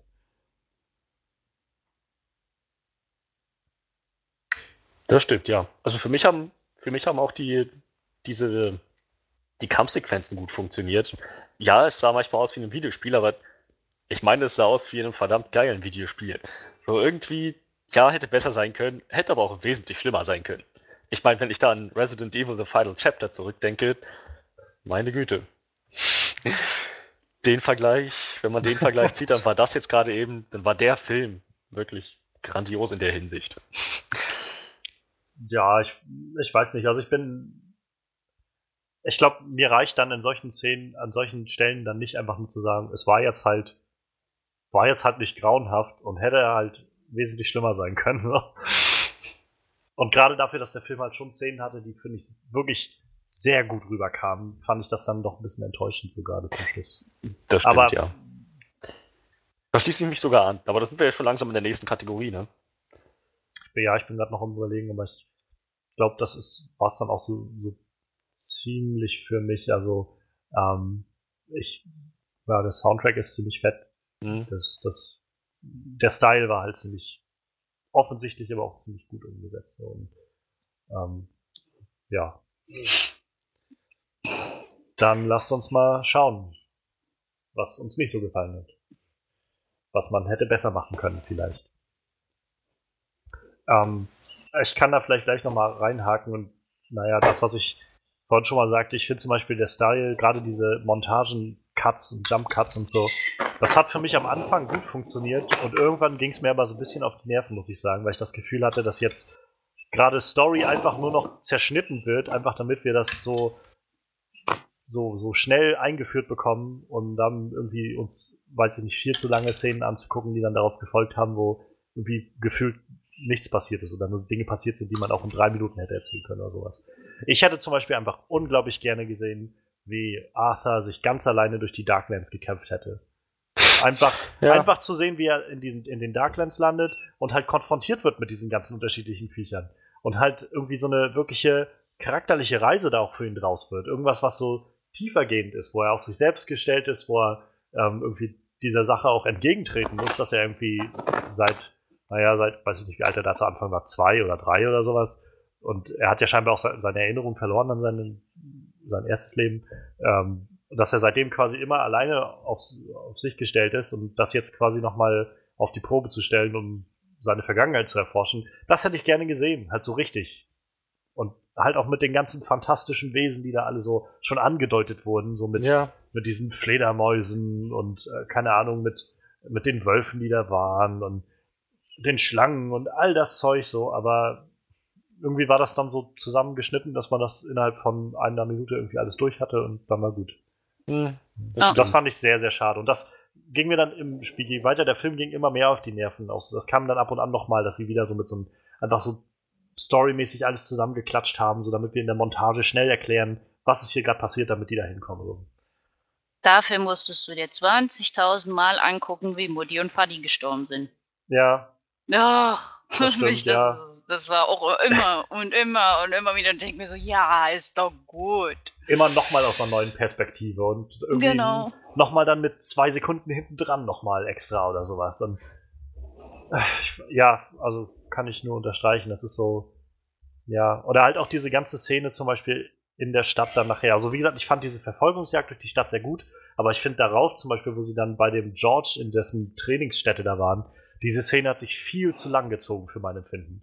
Das war so ein, keine Ahnung, erstmal haben sie bestimmt zwei Minuten darüber nur diskutiert, ob sie jetzt abhauen sollen oder nicht und wer jetzt abhaut und wer nicht. Und alle haben irgendwie gesagt, nee, nee, weißt du, ich bleib hier, äh, keine Ahnung, ich habe Angst im Dunkeln und sowas. Und äh, er hat dann nachher natürlich irgendwann gesagt, gut, dann bleibe ich jetzt auch hier. Aber da, ich habe dann so gedacht, dass, Leute, solange wie ihr jetzt gerade gelabert habt, hättet ihr alle abhauen können. so, da hätte niemand zurückbleiben müssen, um dem anderen irgendwie Zeit zu verschaffen oder sonst was. Das war Ja. einfach nur so sehr in die lange Ge- Länge gezogen, einfach nur so, ja, um auf diesen, diesen Arthur-Moment mit dem Schwert hinauszukommen, was cool aussah, ja, aber das fühlte sich dann auch alles so unvorbereitet an, einfach so reingepresst und ich glaube, im Großen und Ganzen kommt das für mich einfach runter auf so, so Pacing-Probleme, die der Film sehr stark hat. Also wichtige Elemente werden einfach so schnell zusammengepresst in Montagen und dafür werden andere Momente viel zu lang ausgedehnt. Ich finde auch, wo du gerade sagst, Pacing, also der, der Film ist jetzt nie so, dass du jetzt sagst, äh, es wird mal ruhig so richtig drin. Es ist Nee, eigentlich nicht, immer nee. irgendwas los. Aber dadurch, dass ständig irgendwas ist und ständig irgendjemand anderes und irgendwelche Namen durcheinander geschmissen werden, ich finde, man hat keine emotionale Bindung zu irgendjemandem aufgebaut. Also ich konnte, also mir ist Arthur auch immer noch unsympathisch. Also Hm. weil man kann so grundsätzlich seine Motive nachvollziehen, aber das ist genau wie du, wie du Wortige nicht nachvollziehen konntest. Warum zum Geier, ja? Ja, Er diese ganze Chose da abzieht, wo ich mir nur so denke, oh, pff, das war so schön, oder? Sie haben am Anfang noch etabliert, dass er das macht, weil er König werden wollte. Und dann ist er König geworden und, und jetzt? So. Also, das war, Was? das war halt, als dann dieses Ding kam mit, ja, er war so eifersüchtig auf seinen Bruder, hätte ich mich am liebsten aus dem Fenster geschmissen. Weil wenn ich noch einmal, ja, wir lassen die ganze Familie abschlachten, weil ich eigentlich König werden wollte, sind wir ein, sind wir ein König der Löwen oder was? Naja, das äh, generell, also ich fand auch schon, das Ach. war sehr, sehr, sehr, sehr Shakespeare-mäßig so. Also nicht, dass das jetzt was Schlimmes ist, nur vom Storypunkt war das schon ziemlich Shakespeare-lastig. Also und das hat ja auch König der Löwen dann genutzt, so mit diesem der Bru- Bruder, eifersüchtige Bruder, der irgendwie die Krone haben will und so. Das war schon ziemlich Shakespeare. Und das passt irgendwie auch zu Jude Law, der ja auch Hamlet mal gespielt hat, meine ich. Ähm, aber also ich kann mich da halt auch anschließen. Ich finde generell die Charaktere wer, sind auch alle ziemlich blass geblieben. So dass selbst Arthur, also Arthur Ja. ist doch irgendwie einer der, die, die am meisten so am Hintergrund bekommen haben, aber selbst das ist so, dass ich das Gefühl habe, mehr als so ein wirklicher Prototyp eines Helden ist es halt nicht geblieben. Äh, es ist nicht geworden so. Hm. Und äh, keine Ahnung, also ich kann mich da auch so ein Stück weit anschließen, was du sagst, Misha. Also ich weiß jetzt nicht, ob ich ihn wirklich unsympathisch finde, aber ich habe halt am Ende des, also je länger der Film ging, umso mehr habe ich halt gedacht, warte, der soll am Schluss König werden. Oh, nee, ne, das, also das kann ich mir immer weniger vorstellen. Und als er dann nachher am Schluss König war, habe ich halt gedacht, wow, das ist so überhaupt nicht wie ein König irgendwie sich verhalten sollte. Das ist halt einfach nur wie ein, ein verzogener Bengel irgendwie. Und kann, es gab so diese Szene, wo er durch die, wo er auf das Schwert zugegangen ist, so als es dann noch gesteckt hat in dem Stein und durch die Leute durch, hat er die, hat er sich so vorgedrängelt und die Leute zur Seite geschubst und irgendwie dann so von wegen, wird so ein Problem so ungefähr. Und da habe ich so gedacht, Alter, das, ist, das könnte jetzt auch einfach irgendwie so ein duschiger Football-Captain sein, der jetzt da gerade durch, durch die Schule durchzieht oder sowas. Und irgendwie, ja, es ist halt irgendwie nicht mehr draus geworden. So. Das stimmt. Er hätte gut funktioniert als sozusagen als Origin Story für einen Söldner oder so. Aber Ja. ein König, hm, hm, hm, Ähm, weiß nicht. ich, Ist, ich, ich, ja. ist wahrscheinlich der Preis dafür, wenn man sagt, man stellt die ganzen Charaktere nicht als ehrenhafte Männer dar, sondern als Emporkömmlinge aus dem Dreck, sozusagen. Das ist, ich schätze, dann kommt man irgendwann an diesen Punkt. Das ist halt einfach, glaube ich, diese einzige Legitimation, die er hat, ist einfach zu sagen, ja, ursprünglich bin ich halt von denen so. Also Ja. ich komme halt aus der Familie. Aber ansonsten gibt es halt nichts, was ihn irgendwie dazu qualifizieren würde, nach dem, was ich gesehen habe. Er hat das Ja. Schwert aus dem Stein gezogen. Oh. Auch, Zweimal. auch eine, ist eine sehr, sehr gute äh, Variante, wie man, äh, wie man einen König bestimmt. Naja, ich meine, nicht jeder kann das Schwert aus dem Stein ziehen. Das ist ja keine Frage der Das Kraft, er sondern eine recht. Frage der Bestimmung. Jude Law hat es nicht geschafft. Mhm. Ja, das, das, da, also da, da lag dann der nächste Punkt, also der nächste Hase für mich im Pfeffer. Da hast du dann Jude Law und du hast eigentlich so den ganzen Film über keine Ahnung, was überhaupt Problem ist an sich. ja. Weil am Anfang war so dieses, ja, er hat unter den Magiern studiert, er, er bekommt Nasenbluten, wenn Excalibur offensichtlich diese Magie der Magier unterdrückt oder whatever, geht man ja davon aus, ah, das ist ein Magier. Ja, zaubert er auch mal irgendwann Das- was? Oh, er hat einen Feuerball gemacht. Oh, bedrohlich. Kommt da jetzt mal noch was? Okay, er, er baut den Turm, um mächtiger zu werden. Jetzt aber. Warum? Warum Nein, will er denn nein, mächtiger da werden? nicht. Ja, ja, aber keine Ahnung. Das ist halt so dieses. Er ist man- doch man- schon König. ich, ich verstehe ich versteh diesen Hin Also Vielleicht er ist wusste er ja einfach- immer, dass Arthur kommt. Vielleicht ist er einfach obsessiv. Vielleicht denkt er sich so, er muss erst alles machen, um König zu werden. Naja, sie ist er König ja- und denkt sich so, okay, ich muss jetzt alles machen, um König zu bleiben. Sie haben es So, ja, glaube ich, alle so, stellen meine Herrschaft in Frage. ich glaube, sie haben versucht, seine Mo Charaktermotivation, wenn man das so nennen kann, so ein bisschen an diesem Zitat aufzuhängen, wo er sowas sagt wie, ähm, keine Ahnung, wenn Leute Angst vor dir haben und sowas, dann ist das das, das erfüllendste Gefühl, das du jemals haben kannst. Oder irgendwie sowas in die Richtung sagt er, glaube ich. Und Also, Ja. ja. ja, ja. das kann ich irgendwie voll nachvollziehen. Also, ja, okay, aber die Leute haben sowieso schon Angst vor dir. Ja, das ist so doof. dann weiß ich nicht, dann hätten sie mir lieber sagen sollen, dass er angefangen hat, irgendwie halt mit den Sachen von, von wie hieß er, Mordred irgendwie Mordred, umherzuspielen. Und, und deshalb irgendwie korrumpiert wurde und irgendwie seinen Verstand verloren hat oder irgend sowas. Aber es war einfach nur so, nö, eigentlich will er einfach nur immer noch mächtiger. Was, was will er jetzt noch? Irgendwie, er hat die höchste Stelle erreicht und, und äh, das schließt sich dann nämlich so an. Ich habe halt zum Beispiel dann, als er nachher am Schluss seine Tochter umgebracht hat, relativ wenig empfunden, weil Mhm. okay, die habe ich jetzt irgendwie einmal gesehen. Das vorher. stimmt. Cool. Wäre nett gewesen, das länger zu sehen. Aber das, das deckt sich dann halt auch so mit, den, mit diesem ganzen Sirenenkram da im Keller, wo ich halt auch denke, warum war das da? Was waren das überhaupt für Viecher? Und warum Ja. wusste der ursprüngliche König nicht, dass das da war? Was war all so Sachen, die hätte man vielleicht erklären können, wenn man nicht andere Szenen viel zu lang gezogen hätte. Er hätte halt mehr Hintergrund gebraucht. Das war halt einfach so dieses, äh, das ist wie ähm, auch Fast and the Furious 8, wo es hieß, dass die Hackerin während des ganzen Filmes eigentlich nie wirklich bedrohlich rüberkommt. Weil sie eigentlich nichts macht. Ja. Und außer, glaube ich, ein Ohr abzuschneiden oder irgendwie sowas, habe ich auch das Gefühl gehabt, äh, dass er auch so, also keine Ahnung, ja, hat er jetzt keine Angst eingeflößt, weil er, er konnte ja eigentlich nichts ohne diese Sirenen-Dinger. Er konnte ja nicht mal einen, er, er hat einen kleinen Feuerball gemacht. Wuhu! Es war halt Ja. wirklich so ein, er war nicht bedrohlich und dann halt zum Schluss äh, wurde so diese, diese ein bisschen Enttäuschung so vom Charakter noch getoppt, wo er seine Tochter dann im Endeffekt in eine Angstreaktion geopfert hat. Wo ich mir so dachte, anstatt dann wenigstens ein bisschen Charakter zu beweisen, dass du sie halt fliehen lässt, sodass du vielleicht auch noch einen Antagonisten für den zweiten Film hast oder sollte es mal eine Fortsetzung geben oder was auch immer oder einfach mal zu beweisen, dass du Arsch in der Hose hast und das Kind liebst und den, äh, deinem Neffen irgendwie so entgegentrittst.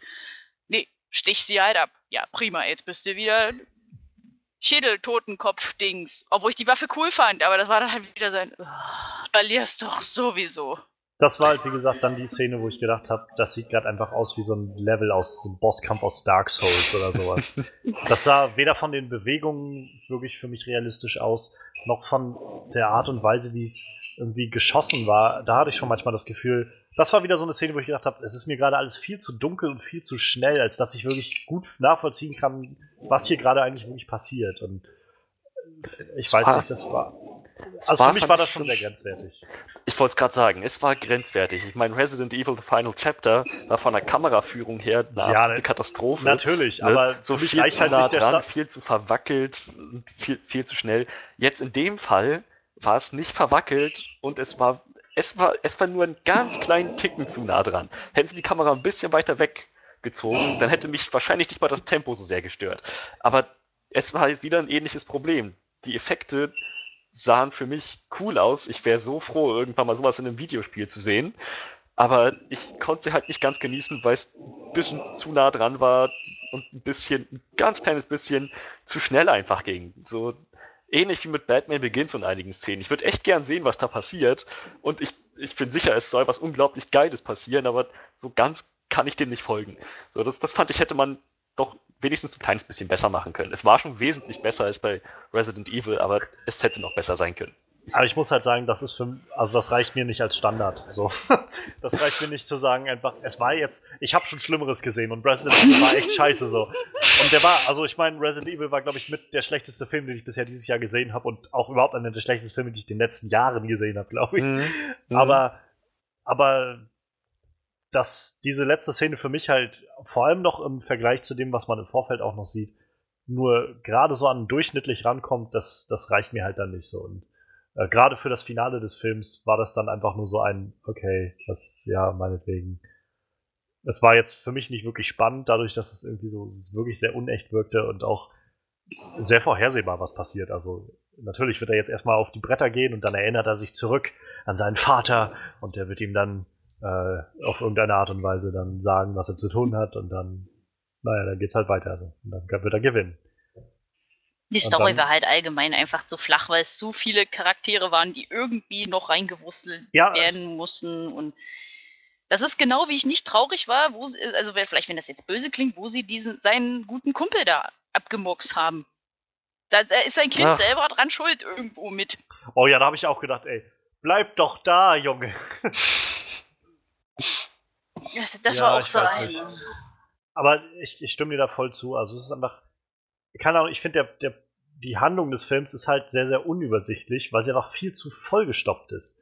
Weil man halt so viele Charaktere da überall reinklemmt und dann will man noch irgendwas über Jude Law und, und äh, diese Dark Dimension, da wollte ich gerade sagen, erzählen, Darklands. Und dann muss aber auch immer ständig nochmal gezeigt werden, was mit dem Vater war. Und dann kommt irgendwie, äh, kommen noch diese ganzen Ritter der Tafelrunde in Anführungszeichen dazu, von denen ich gerne mehr gesehen hätte. Also ich fand zum Beispiel die, die äh, Rolle der Zauberin äh, fand ich zum Beispiel ziemlich, also ich fand die, die schauspielerische Leistung sehr cool und ich hätte gerne mehr von der gesehen. Das, ich hatte mich so ein bisschen gefühlt wie mit Katana bei der, wo ich gedacht habe, das wirkt unglaublich cool alles so, aber ich würde halt vielleicht ein bisschen mehr gerne von der sehen als, ja, ich bin die Zaubererin und das ist, was ich kann. Merlin hat mich geschickt. Komm klar damit so. Mein Hast du Schwert das- frisst Seelen.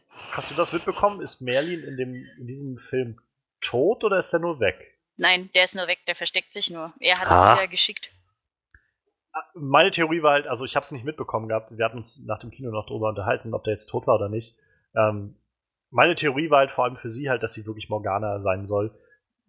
Wie gesagt, gerade dadurch, dass sie ihren Namen nicht gesagt haben und dass sie ja irgendwie von Merlin kam, hat für mich so ge- angedeutet, da wird sie wahrscheinlich irgendwie Morgana sein ähm, und dann in, in einem späteren Film dann die Böse irgendwie verkörpert. Sie Aber- hatten ja sechs Teile insgesamt geplant für dieses Sechs? Franchise. Sechs! Habe ich heute auch nur noch mal durch den Zufall erfahren. Sie hatten geplant, aus dieser ganzen Sache sechs Filme zu machen. Sehr mutig, bevor der erste überhaupt draußen ist. Das ist wie mit Power Rangers. Wo sie auch gesagt, wo sie auch gesagt haben, bevor der erste Film rauskommt, das sollen sieben Filme insgesamt werden. Ja, gut, wenn ihr meint, dann, dann macht das. Aber dazu, also ich glaube, wir können mit Sicherheit sagen, dass es keinen zweiten Film geben wird. Ja, Wenn wir uns, ich meine, der Film ist erst ein Wochenende jetzt draußen insgesamt, aber der Film hat 175 Millionen Dollar gekostet, das ist schon ganz schön fett. ohne dass Marketing noch dazukommt. Und er hat an Mhm. seinem Eröffnungswochenende in Amerika 15 Millionen Dollar eingespielt. Mhm. Und weltweit steht er momentan bei 44 Millionen Dollar. Das ist ein Flop. Das Aber ist so richtig ein hart. ziemlicher Flop, ja. Und ich meine, einerseits muss man wahrscheinlich auch sagen, es ist auch gerade harte Konkurrenz gegen Guardians of the Galaxy 2. Kann ich noch mitverstehen irgendwie. Aber selbst dann ist 100, also bei einem 150, 157, 175 Millionen Dollar Budget, 15 Millionen Dollar Opening Weekend in Amerika echt verdammt wenig. Ja. Und keine Ahnung, also es gab noch diesen, diese neue Komödie Snatch mit, mit äh, Amy Schumer und Goldie Hawn. Die war besser als, als King Arthur ähm, am Ja. Wochenende. Und naja, das ist halt. Es ist schade. Also es ist, tut mir so ein bisschen leid, weil, wie gesagt, ich habe halt echt Spaß gehabt mit dem Film. Kann ich nicht anders sagen. Also es war jetzt halt nicht so, dass ich, dass ich gedacht habe, ja, das, das Ganze war jetzt irgendwie ein Meisterwerk oder wird jetzt definieren, wie ein äh, König Artus Film irgendwie gemacht werden sollte. Aber ich habe wenigstens halt gedacht, das war spaßig und naja, wenn jetzt einen zweiten Teil gegeben hätte, ich, ich wäre jetzt nicht unbedingt, hätte jetzt nicht Schlange gestanden dafür, aber angesehen hätte es mir schon. Also. Ja. Ja. Ja. Naja, also ich habe es aus meiner Facebook-Timeline im Endeffekt auch noch rausgelesen, weil ich ja eigentlich dem Film auch recht positiv entgegen, also auch jetzt immer noch zu ihm stehe, wenn man halt einfach nicht mordsmörderlicher Fan der ursprünglichen Saga ist, aber jeder, der so ein bisschen, glaube ich, die ursprüngliche, das ursprüngliche Artus-Material und die dazugehörigen Filme liebt, die, die, die haben ja vor, die haben ja geweint, was Ja. Guy Ritchie halt aus diesen Charakteren gemacht haben. Da passen die Zeitlinien nicht irgendwie zueinander. Da ist Mordred, äh, Mordred ist doch eigentlich der Sohn von Morgana und Uther oder irgendwie, nee, Morgana und äh, Artus, Entschuldigung. Und der kämpft dann, also im Endeffekt kämpft der Enkelsohn gegen den Großvater und Vortigen müsste eigentlich den jungen Merlin kennen und passt da auch überhaupt nicht ins Familienbild mit rein. Und ja, äh, die haben das dann natürlich auch, die haben alle gesagt, ja, die Outfits waren schön und er ist imposant und der Soundtrack war gut, aber das tröstet halt nicht drüber hinweg, dass er einfach das, was er hatte, mit Füßen getreten hat. Ja. Ja. Und ich glaube, das ist auch so ein großes Manko, was Mhm. vielen Leuten dann irgendwie so ein bisschen auf den Sack geht. Also ich meine, ich muss dazu sagen, ich finde es jetzt auch nicht so schlimm, wenn man halt irgendwie Freiheiten damit nimmt und so. Und das geht wieder so ein bisschen auf, dieses Re auf diese Remake-Thematik zurück.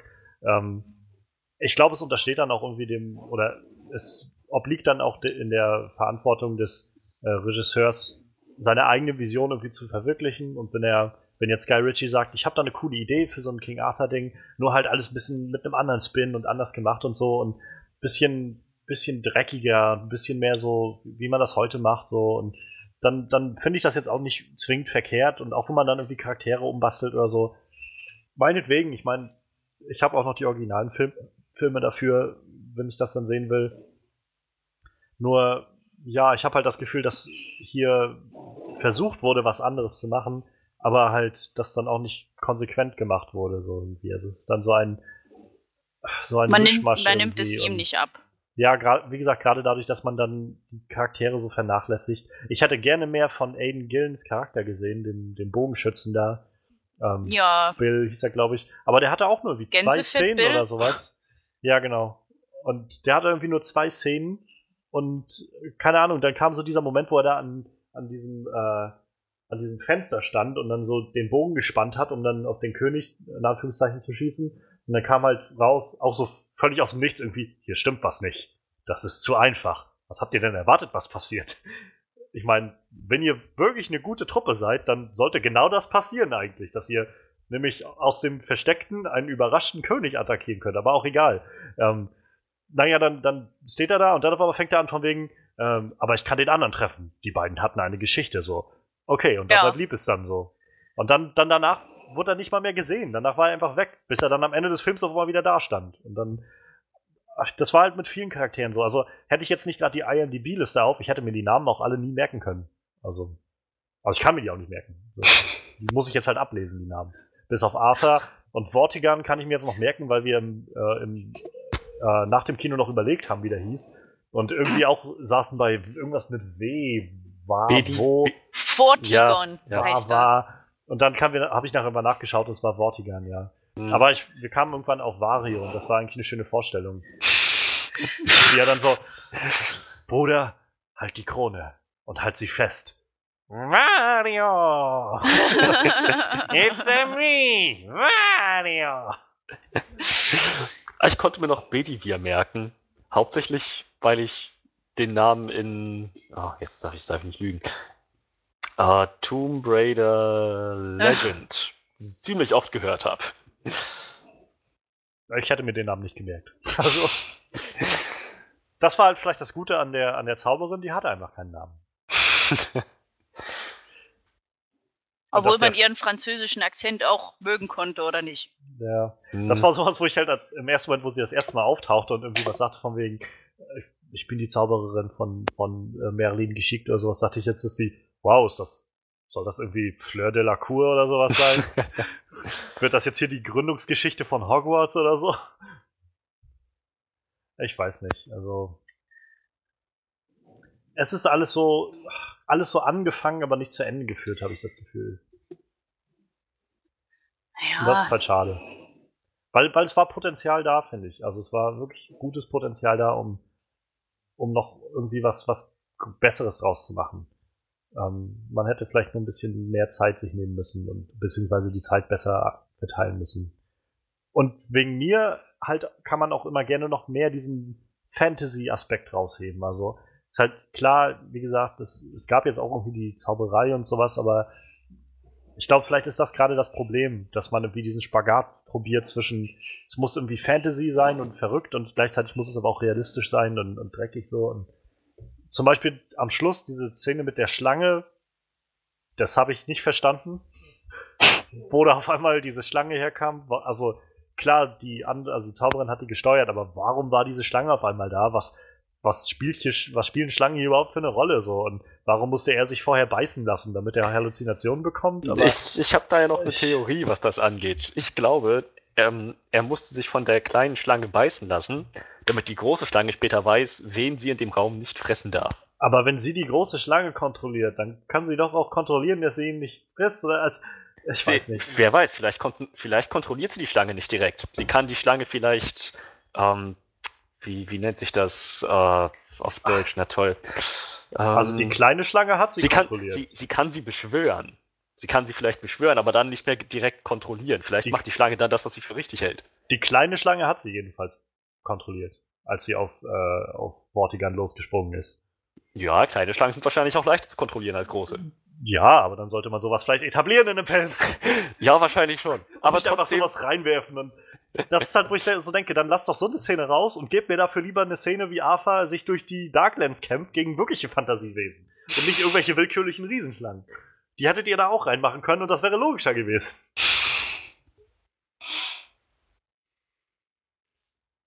Naja. Das sind so diese Momente, die mich halt einfach so ein bisschen frustriert haben. Aber wie gesagt, insgesamt habe ich tatsächlich recht viel Spaß gehabt mit dem Film. Also verhältnismäßig viel. ich fand schade, dass die Frau vom See so kurz gekommen ist. Ich fand ja, also das Ja. bisschen, was man von ihr gesehen hat, war ja wirklich hübsch, auch wenn vorher halt sein, ach, jetzt läuft er auch noch weg. Oh, da, ganz ehrlich, das war so eine Szene, die hat mich auch echt gestört. Dass er auf einmal einfach losläuft und das Schwert wegwirft. Ich habe schon verstanden, was das ausdrücken sollte, so von wegen, er in Anbetracht der Opfer, die jetzt gebracht wurden und die Leute, die irgendwie aus seiner, seiner Nähe irgendwie gestorben sind, äh, kotzt ihn das an und er will das alles nicht und so. Aber das ist ja trotzdem keine Lösung. Also es ist ja jetzt nicht so wie wenn Spider-Man im Spider-Man 2 seinen, seinen, äh, seinen Spider-Man-Anzug wegwirft Hm, dann hat das Konsequenzen. So, dann heißt das nämlich, okay, er ist jetzt einfach nicht mehr Spider-Man. Aber wenn er das Schwert wegwirft, ist der König immer noch da, der ihn auf die Pelle rücken will und ihn umbringen will. ja. Und das war, halt, wo ich gedacht habe, das macht gar keinen Sinn. Oder der Junge ist einfach dämlich. Aber das, das ging halt so Hand in Hand mit so einer anderen Szene rüber, die mich auch total genervt hat. Ist hier, wo sie brainstormen und dann, dann kommen da halt irgendwie solche Ideen wie von wegen hier mit den Baronen und so weiter und so fort. Und ja, wir können doch einfach mal den, den königlichen Palast abfackeln, da wird doch Alk hingeliefert. Ja. Und dann funktioniert das auch noch, wo ich mir so denke, klar, das ist jetzt so diese, ey, rebellische Bande, die zeigt jetzt den bösen König. Aber dann dachte ich mir auch so, ja klar, als ob das funktioniert hätte. Natürlich. Das habe ich, das hab ich halt auch gedacht, als sie dann meinten, von wegen, oder als er sie dann aufgefordert hat, von wegen, dann lass uns doch die Schiffe, mit denen, äh, die das Material irgendwie bringen, einfach versenken. Wo ich gedacht habe, wenn das so einfach ist, warum ist diese Rebellion da bisher noch nicht draufgekommen? Haben die nur rumgesessen und so gedacht, jopp, wir lassen uns mal in der, St äh, in der Straße abschlachten, so, bevor wir irgendwie wirklich was tun, weil wir könnten da einfach, die sind ja einfach auf das Schiff gerannt, das war ja scheinbar nicht schwer. Das, Ja, und dann, dann kam halt danach diese Szene, wo sie sozusagen in diese blöde Höhle zurückkommen und dann sind alle tot, bis auf die Magier Ja. Und das Kind. Und dann lassen die diesen Soldaten da 0815 Ja. da rausmarschieren. Habe Wo ich halt mir auch so gedacht. dachte, äh, Wo er dann meinte, irgendwie von wegen, alles, was ihr mir antut, äh, wird euch zehnfach vergolten oder sowas. Wo ich gedacht habe, sind die, also sind die in seinen Augen oder im Namen des Gesetzes nicht sowieso alle schon tot? So, spielt ja, das jetzt noch eine Rolle? ja, das war halt auch so. Man, ich glaube, das ist halt so, so diese Art von Film, wo man einfach nicht, nicht weiter nachgraben darf nach irgendwas. So bloß keine Fragen stellen, einfach nur nehmen, was da ist. Ja, aber das ist halt auch nicht Sinn und Zweck eines guten Films. Ganz genau. Ich habe das Gefühl, wir können zum Resümee kommen so langsam, oder? Ja. Dann, äh, ja, lasst uns mal so ein bisschen schauen. Ich, ich fange einfach mal an. Ähm, bevor ich in King Arthur Legend of the Sword reingegangen bin, habe ich irgendwie erwartet, dass ich, dass ich sowas sehe wie bei, du hast es sehr schön rausgebracht von Misha, also bei Fast and the Furious, also Fast and Furious 8 war echt so ein Film, wo ich gedacht habe, das ist so einfach nur Krach die ganze Zeit, einfach nur schwachsinniges Krawall und, und Krawums und das hat mich echt gestört und da fehlte mir jetzt Story. Und genau das habe ich irgendwie erwartet von dem Film. Und eigentlich hat der Film auch nicht wirklich viel mehr gemacht, aber er hat erstaunlicherweise mir Spaß gemacht im Vergleich zu Fast and Furious 8, wo ich nicht viel Spaß bei hatte, weil ich den einfach nur dämlich fand. Und der Film hat es trotzdem geschafft, ja, trotz fehlender Story oder trotz über, überlagerter Story und überfüllter Story und fehlender Charaktermotivation an vielen Stellen, mir trotzdem Spaß dabei zu geben. Das, da woran war, glaube ich, der, äh, der Soundtrack sehr beteiligt, den ich ziemlich, ziemlich gut fand. Oh, ja. nachher auch, glaube ich, nochmal anhören, wenn ich ihn online finde. Irgendwie bei Spotify oder sowas vielleicht. Ähm, dann, ich fand halt die, diesen Style schon sehr interessant und sehr erfrischend. Es wurde zum Ende hin halt ein bisschen zäh manchmal, aber wen- wenigstens die erste Hälfte hatte ich halt echt viel Spaß mit diesem Style. Ähm, und halt auch die Schauspieler sind eigentlich gut gewählt gewesen. Es war schön, Eric Banner mal wieder zu sehen. Der ist eigentlich, eigentlich immer gut in diesen Rollen. Hat mich sehr erinnert an seine Rolle in Troja. Ja, genau. Ähm, Aiden Gillen, auch wieder so ein Schauspieler, der, naja, der halt aus Game of Thrones bekannt ist und irgendwie jetzt so langsam mehr Fuß fasst in anderen Filmen. Ähm, ich kann nur jedem Sing Street empfehlen, da spielt er den Vater, ist ein sehr, sehr schöner Film. Ähm, und tatsächlich Charlie Hunman war halt auch ziemlich gut, also für das, was er die Möglichkeit hatte zu tun. Gerade für den tut mir das auch so ein bisschen leid, dass der Film jetzt ein Flop ist, weil, keine Ahnung, also Pacific Rim war jetzt kein wirklich großer Erfolg. King Arthur ist jetzt ein ziemlich, also reiner Flop. Und ich meine, das ist ein Film, den er alleine trägt, so. Da ist halt er vorne drauf auf dem Poster und sowas. Und glaube, der wird es jetzt halt erstmal nicht so leicht haben in den nächsten Jahren in Hollywood, weil welches Studio möchte jetzt dann so schnell noch Charlie Hunman casten für die Hauptrolle von irgendwas?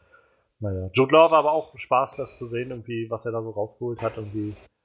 Man hätte den Charakteren einfach mehr Raum geben müssen. Man hätte, man hätte, man hätte, man hätte vielleicht ein bisschen mehr auf, auf wirklich Storytelling setzen müssen, statt auf Montagen, die irgendwie einfach was überbrücken sollen. Und ja, gerade zum Schluss hin fand ich dann das CGI auch nicht mehr so ansprechend, wie es noch am Anfang war. Das driftete dann so ein bisschen ab. Ähm, für mich komme ich da letztendlich auf so. Das ist so, wie gesagt, eigentlich ist der Film nicht so wirklich gut, aber ich habe halt, ich habe halt trotzdem Spaß dabei gehabt. Das kann ich auch, kann ich auch irgendwie so sagen. Aber nichtsdestotrotz würde ich ihn, glaube ich, nicht zwingend weiterempfehlen. Das ist so direkt an der Grenze für mich. Ich bin da so bei fünf, fünf von, fünfeinhalb von zehn so in dem Dreh. Bin ich jetzt. Das ist so für mich gerade kurz vor der Grenze, wo ich sagen würde, den sollte man im Kino gesehen haben. Da bin ich so. Ich glaube, dafür muss man jetzt nicht zwingend Geld ausgeben im Kino, wenn man, äh, wenn man sich gerade überlegen muss, in welchen Film man geht. Dann geht lieber nochmal ein Get Out. Nicht? Ja. Wie du möchtest, Freddy. Such's dir aus. Na, Ich, ich meine, du hast.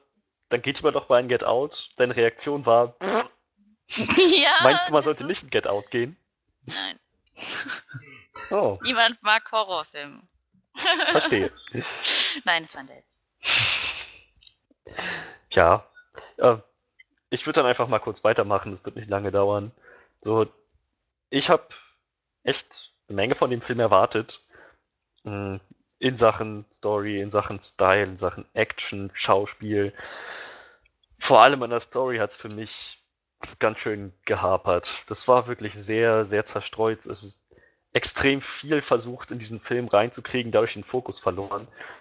Es, es, hätte, es hätte mir völlig gereicht, wenn die einfach so eine, so eine Charakterreise mit, mit Arthur gemacht hätten. Angefangen eben mit seinem Trauma als Kind, dann diese Angewohnheit, dass er lieber wegsieht, als hinzusehen, das lieber verdrängt und dann eben auf die harte Tour lernen muss, hinzusehen und irgendwann dadurch die Kraft hat, äh, Excalibur zu führen. So irg irgendwie sowas in die Richtung, das hätte mir von der Story wesentlich besser gefallen als, naja, jetzt mehr oder weniger alle Handlungsstränge, die man sich vorstellen kann in einem Film. Ähm, die Action, wie gesagt, es, war ziemlich bildgewaltig von Anfang bis Ende. Es sah am Ende ein bisschen fake aus, das stimmt schon. Hat mich jetzt nicht so rausgeholt, fand ich. Das, wenn die Kameraführung ein bisschen besser gewesen wäre, dann hätte ich der Action auch, äh, hätte ich der Action wesentlich mehr abgewinnen können. So war es immer noch relativ spaßig und unterhaltsam. So, aber Betonung liegt auf relativ. Die Schauspieler haben gegeben, was sie konnten. Viel Möglichkeit wurde ihnen aber auch nicht gegeben. So, daher würde ich jetzt fast mal sagen, das lässt sich, das, würde ich jetzt aus der Beurteilung mal quasi ausklammern. Ah, ich würde den Film aber auch nicht weiterempfehlen. Was ich sehr schade finde, weil ich das ursprünglich vorgehabt habe. Ich wollte diesen Film wirklich mögen, aber das ging dann doch nicht so gut. Ich bin da bei 5 von 10. Ja, wie gesagt, ich bin ja eigentlich so in diesen Film reingegangen, weil mir so das Optische gut gefallen hat. Das Optische hat mir gut gefallen. Ähm, die Outfits waren schön, so wie ich es erwartet habe. Die Musik war überraschend gut, aber ja, auch von Guy Ritchie, jetzt in Guy Ritchie-Filmen, auch die Sherlock-Soundtracks sind sehr gut geraten.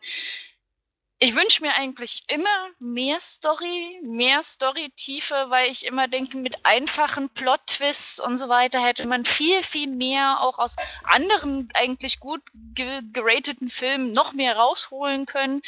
Äh, hier geht mir das halt nicht anders, aber auf der anderen Seite, äh, wenn ich mir vorstelle, wenn ich einfach mal einen Filmeabend mache und King Arthur reinschmeiße und wir futtern alle Chips und können nebenbei auch so ein bisschen erzählen und du verlierst trotzdem nichts von der Handlung, wäre das auch irgendwie okay. Ähm, ich persönlich habe Charlie Hunnam jetzt nur in Pacific Rim gesehen, fand ihn so als Arthur ähm, okay. Er hat mich jetzt nicht, er, also es war halt nicht die Charakterwandlung da, die ich gerne gesehen hätte von der Sache, aber sein Grundgerüst war, war gut. Ähm, Jude Law hat auch aus seiner Rolle, was sie ihm halt reingeschrieben haben, rausgeholt, was er konnte. Wie gesagt, ich fand ihn halt nicht besonders ähm, bedrohlich, doch trotzdem an sich, auch ohne dass ich die, also vielleicht gerade weil ich die Grundgeschichte einfach von Artus nicht wirklich kenne, hat mich der Film an sich äh, ganz gut unterhalten. Eine Empfehlung für unbedingt ins Kino gehen kriegt er von mir jetzt nicht, aber sage ich mal so für einen lauen Sommerabend oder so, wo man sich denkt, vielleicht könnte man sich noch mal sowas angucken wie ein Actionfilm, so einen schönen, eigentlich seichten Actionfilm, dann wäre King Arthur wahrscheinlich neben, keine Ahnung, Hänsel und Gretel Hexenjäger meine erste Wahl. Und ähm, deswegen würde ich ihm eigentlich noch sechseinhalb so von zehn geben und ich schätze auch einfach mal, das eine oder andere Outfit wird auch den Weg in unseren Kleiderschrank finden. wo, es natürlich, wo es natürlich kein Artbook dazu gibt. Fand ich auch toll. Ist ja schön, wenn man wenigstens sowas dann mit rausnehmen kann aus dem Film. Ja. Ja, damit äh, geht quasi der Kinosommer, der jetzt ja mit Guardians so ein bisschen losging, weiter. Und, äh, bisher fehlt uns noch so der wirklich durchschlagende ähm, Film. Mal gucken, nächste Woche steht Alien Covenant an. Vielleicht ähm, können wir nächste Woche ja dann davon berichten, wie der Kinosommer damit losging. So wirklich. Oder, also ich weiß nicht, ob ich davon erzählen kann, weil wer weiß, ob ich den Film überlebe, aber ähm, mal schauen. Ich, ich bin immer noch der Meinung, so langsam, oder immer mehr der Meinung, so langsam, dass das eine schlechte Idee von mir war, mich dafür bereit zu erklären, mir den Film anzuschauen. Aber das wird jetzt durchgezogen. Ähm, ja. Insofern äh, war es das erstmal von unserer Seite hier. Wenn euch das gefallen hat, was wir hier so machen, dass wir hier so über Filme quatschen und über Serien auch öfters mal oder wie wir jetzt heute auch mal unseren On-Screen Rumble ausprobiert haben, also ein bisschen Movie-Trivia machen, dann lasst uns das gerne wissen. Dann könnt ihr das gerne ähm, kommentieren ähm, oder ihr könnt uns äh, auf der Facebook-Seite schreiben, On-Screen Review. Ähm, und vor allem, wenn euch das gefallen hat, dann teilt das auch immer gerne, weil nur so können wir irgendwie wachsen und neue Leute irgendwie in, äh, in unsere Kreise schließen. Am besten funktioniert das meistens, wenn man über iTunes das Ganze ein bisschen rated und mal äh, positiv bewertet. Umso mehr Leute können darauf aufmerksam werden. Aber scheut euch auch nicht davor, einfach bei Soundcloud findet ihr den Onscreen Podcast ja auch, dass ihr da ein bisschen äh, reinguckt, reinhört. Ihr könnt da den RSS-Feed finden und in eure jeweiligen Media Player einfügen und euch da den Podcast immer aktuell halten. Ja, und ansonsten gibt es auch unsere Website onscreenreview.de. Da gibt es eigentlich auch so ziemlich alles, was wir machen. Da findet ihr die Podcasts, aber da findet ihr auch Reviews, die wir ab und an dann schreiben zu Sachen oder andere kleine Artikel und Zeugs. Das ist gerade einmal noch alles so in der Aufbauphase. Ich möchte mich äh, sehr bedanken bei ähm, unserem Talking Head on Walking Dead, der immer noch äh, wahrscheinlich heiß darauf wartet, dass die nächste Staffel Walking Dead im Herbst wieder losgeht. Das kann lang Dringend. wirken, oder? Ja, ja, ja, na ja, aber hey, immerhin geht's noch dieses Jahr weiter, nur noch ein paar Monate. Nur noch ein paar Monate. Ja. Meine Güte. Ich, da fällt mir ein, dass äh, Game of Thrones auch immer näher rückt, die neue Staffel. Mhm, mhm. Das wird sehr interessant. Ähm, ja, und natürlich möchte ich mich sehr, sehr bedanken mal wieder bei Misha, dass die mal wieder vorbeigeschaut hat. Es ist immer eine große Bereicherung, wenn du da bist. Und äh, du warst ja jetzt heute auch die Ge Gewinnerin unseres ersten On-Screen Rumbles. Also Mhm. das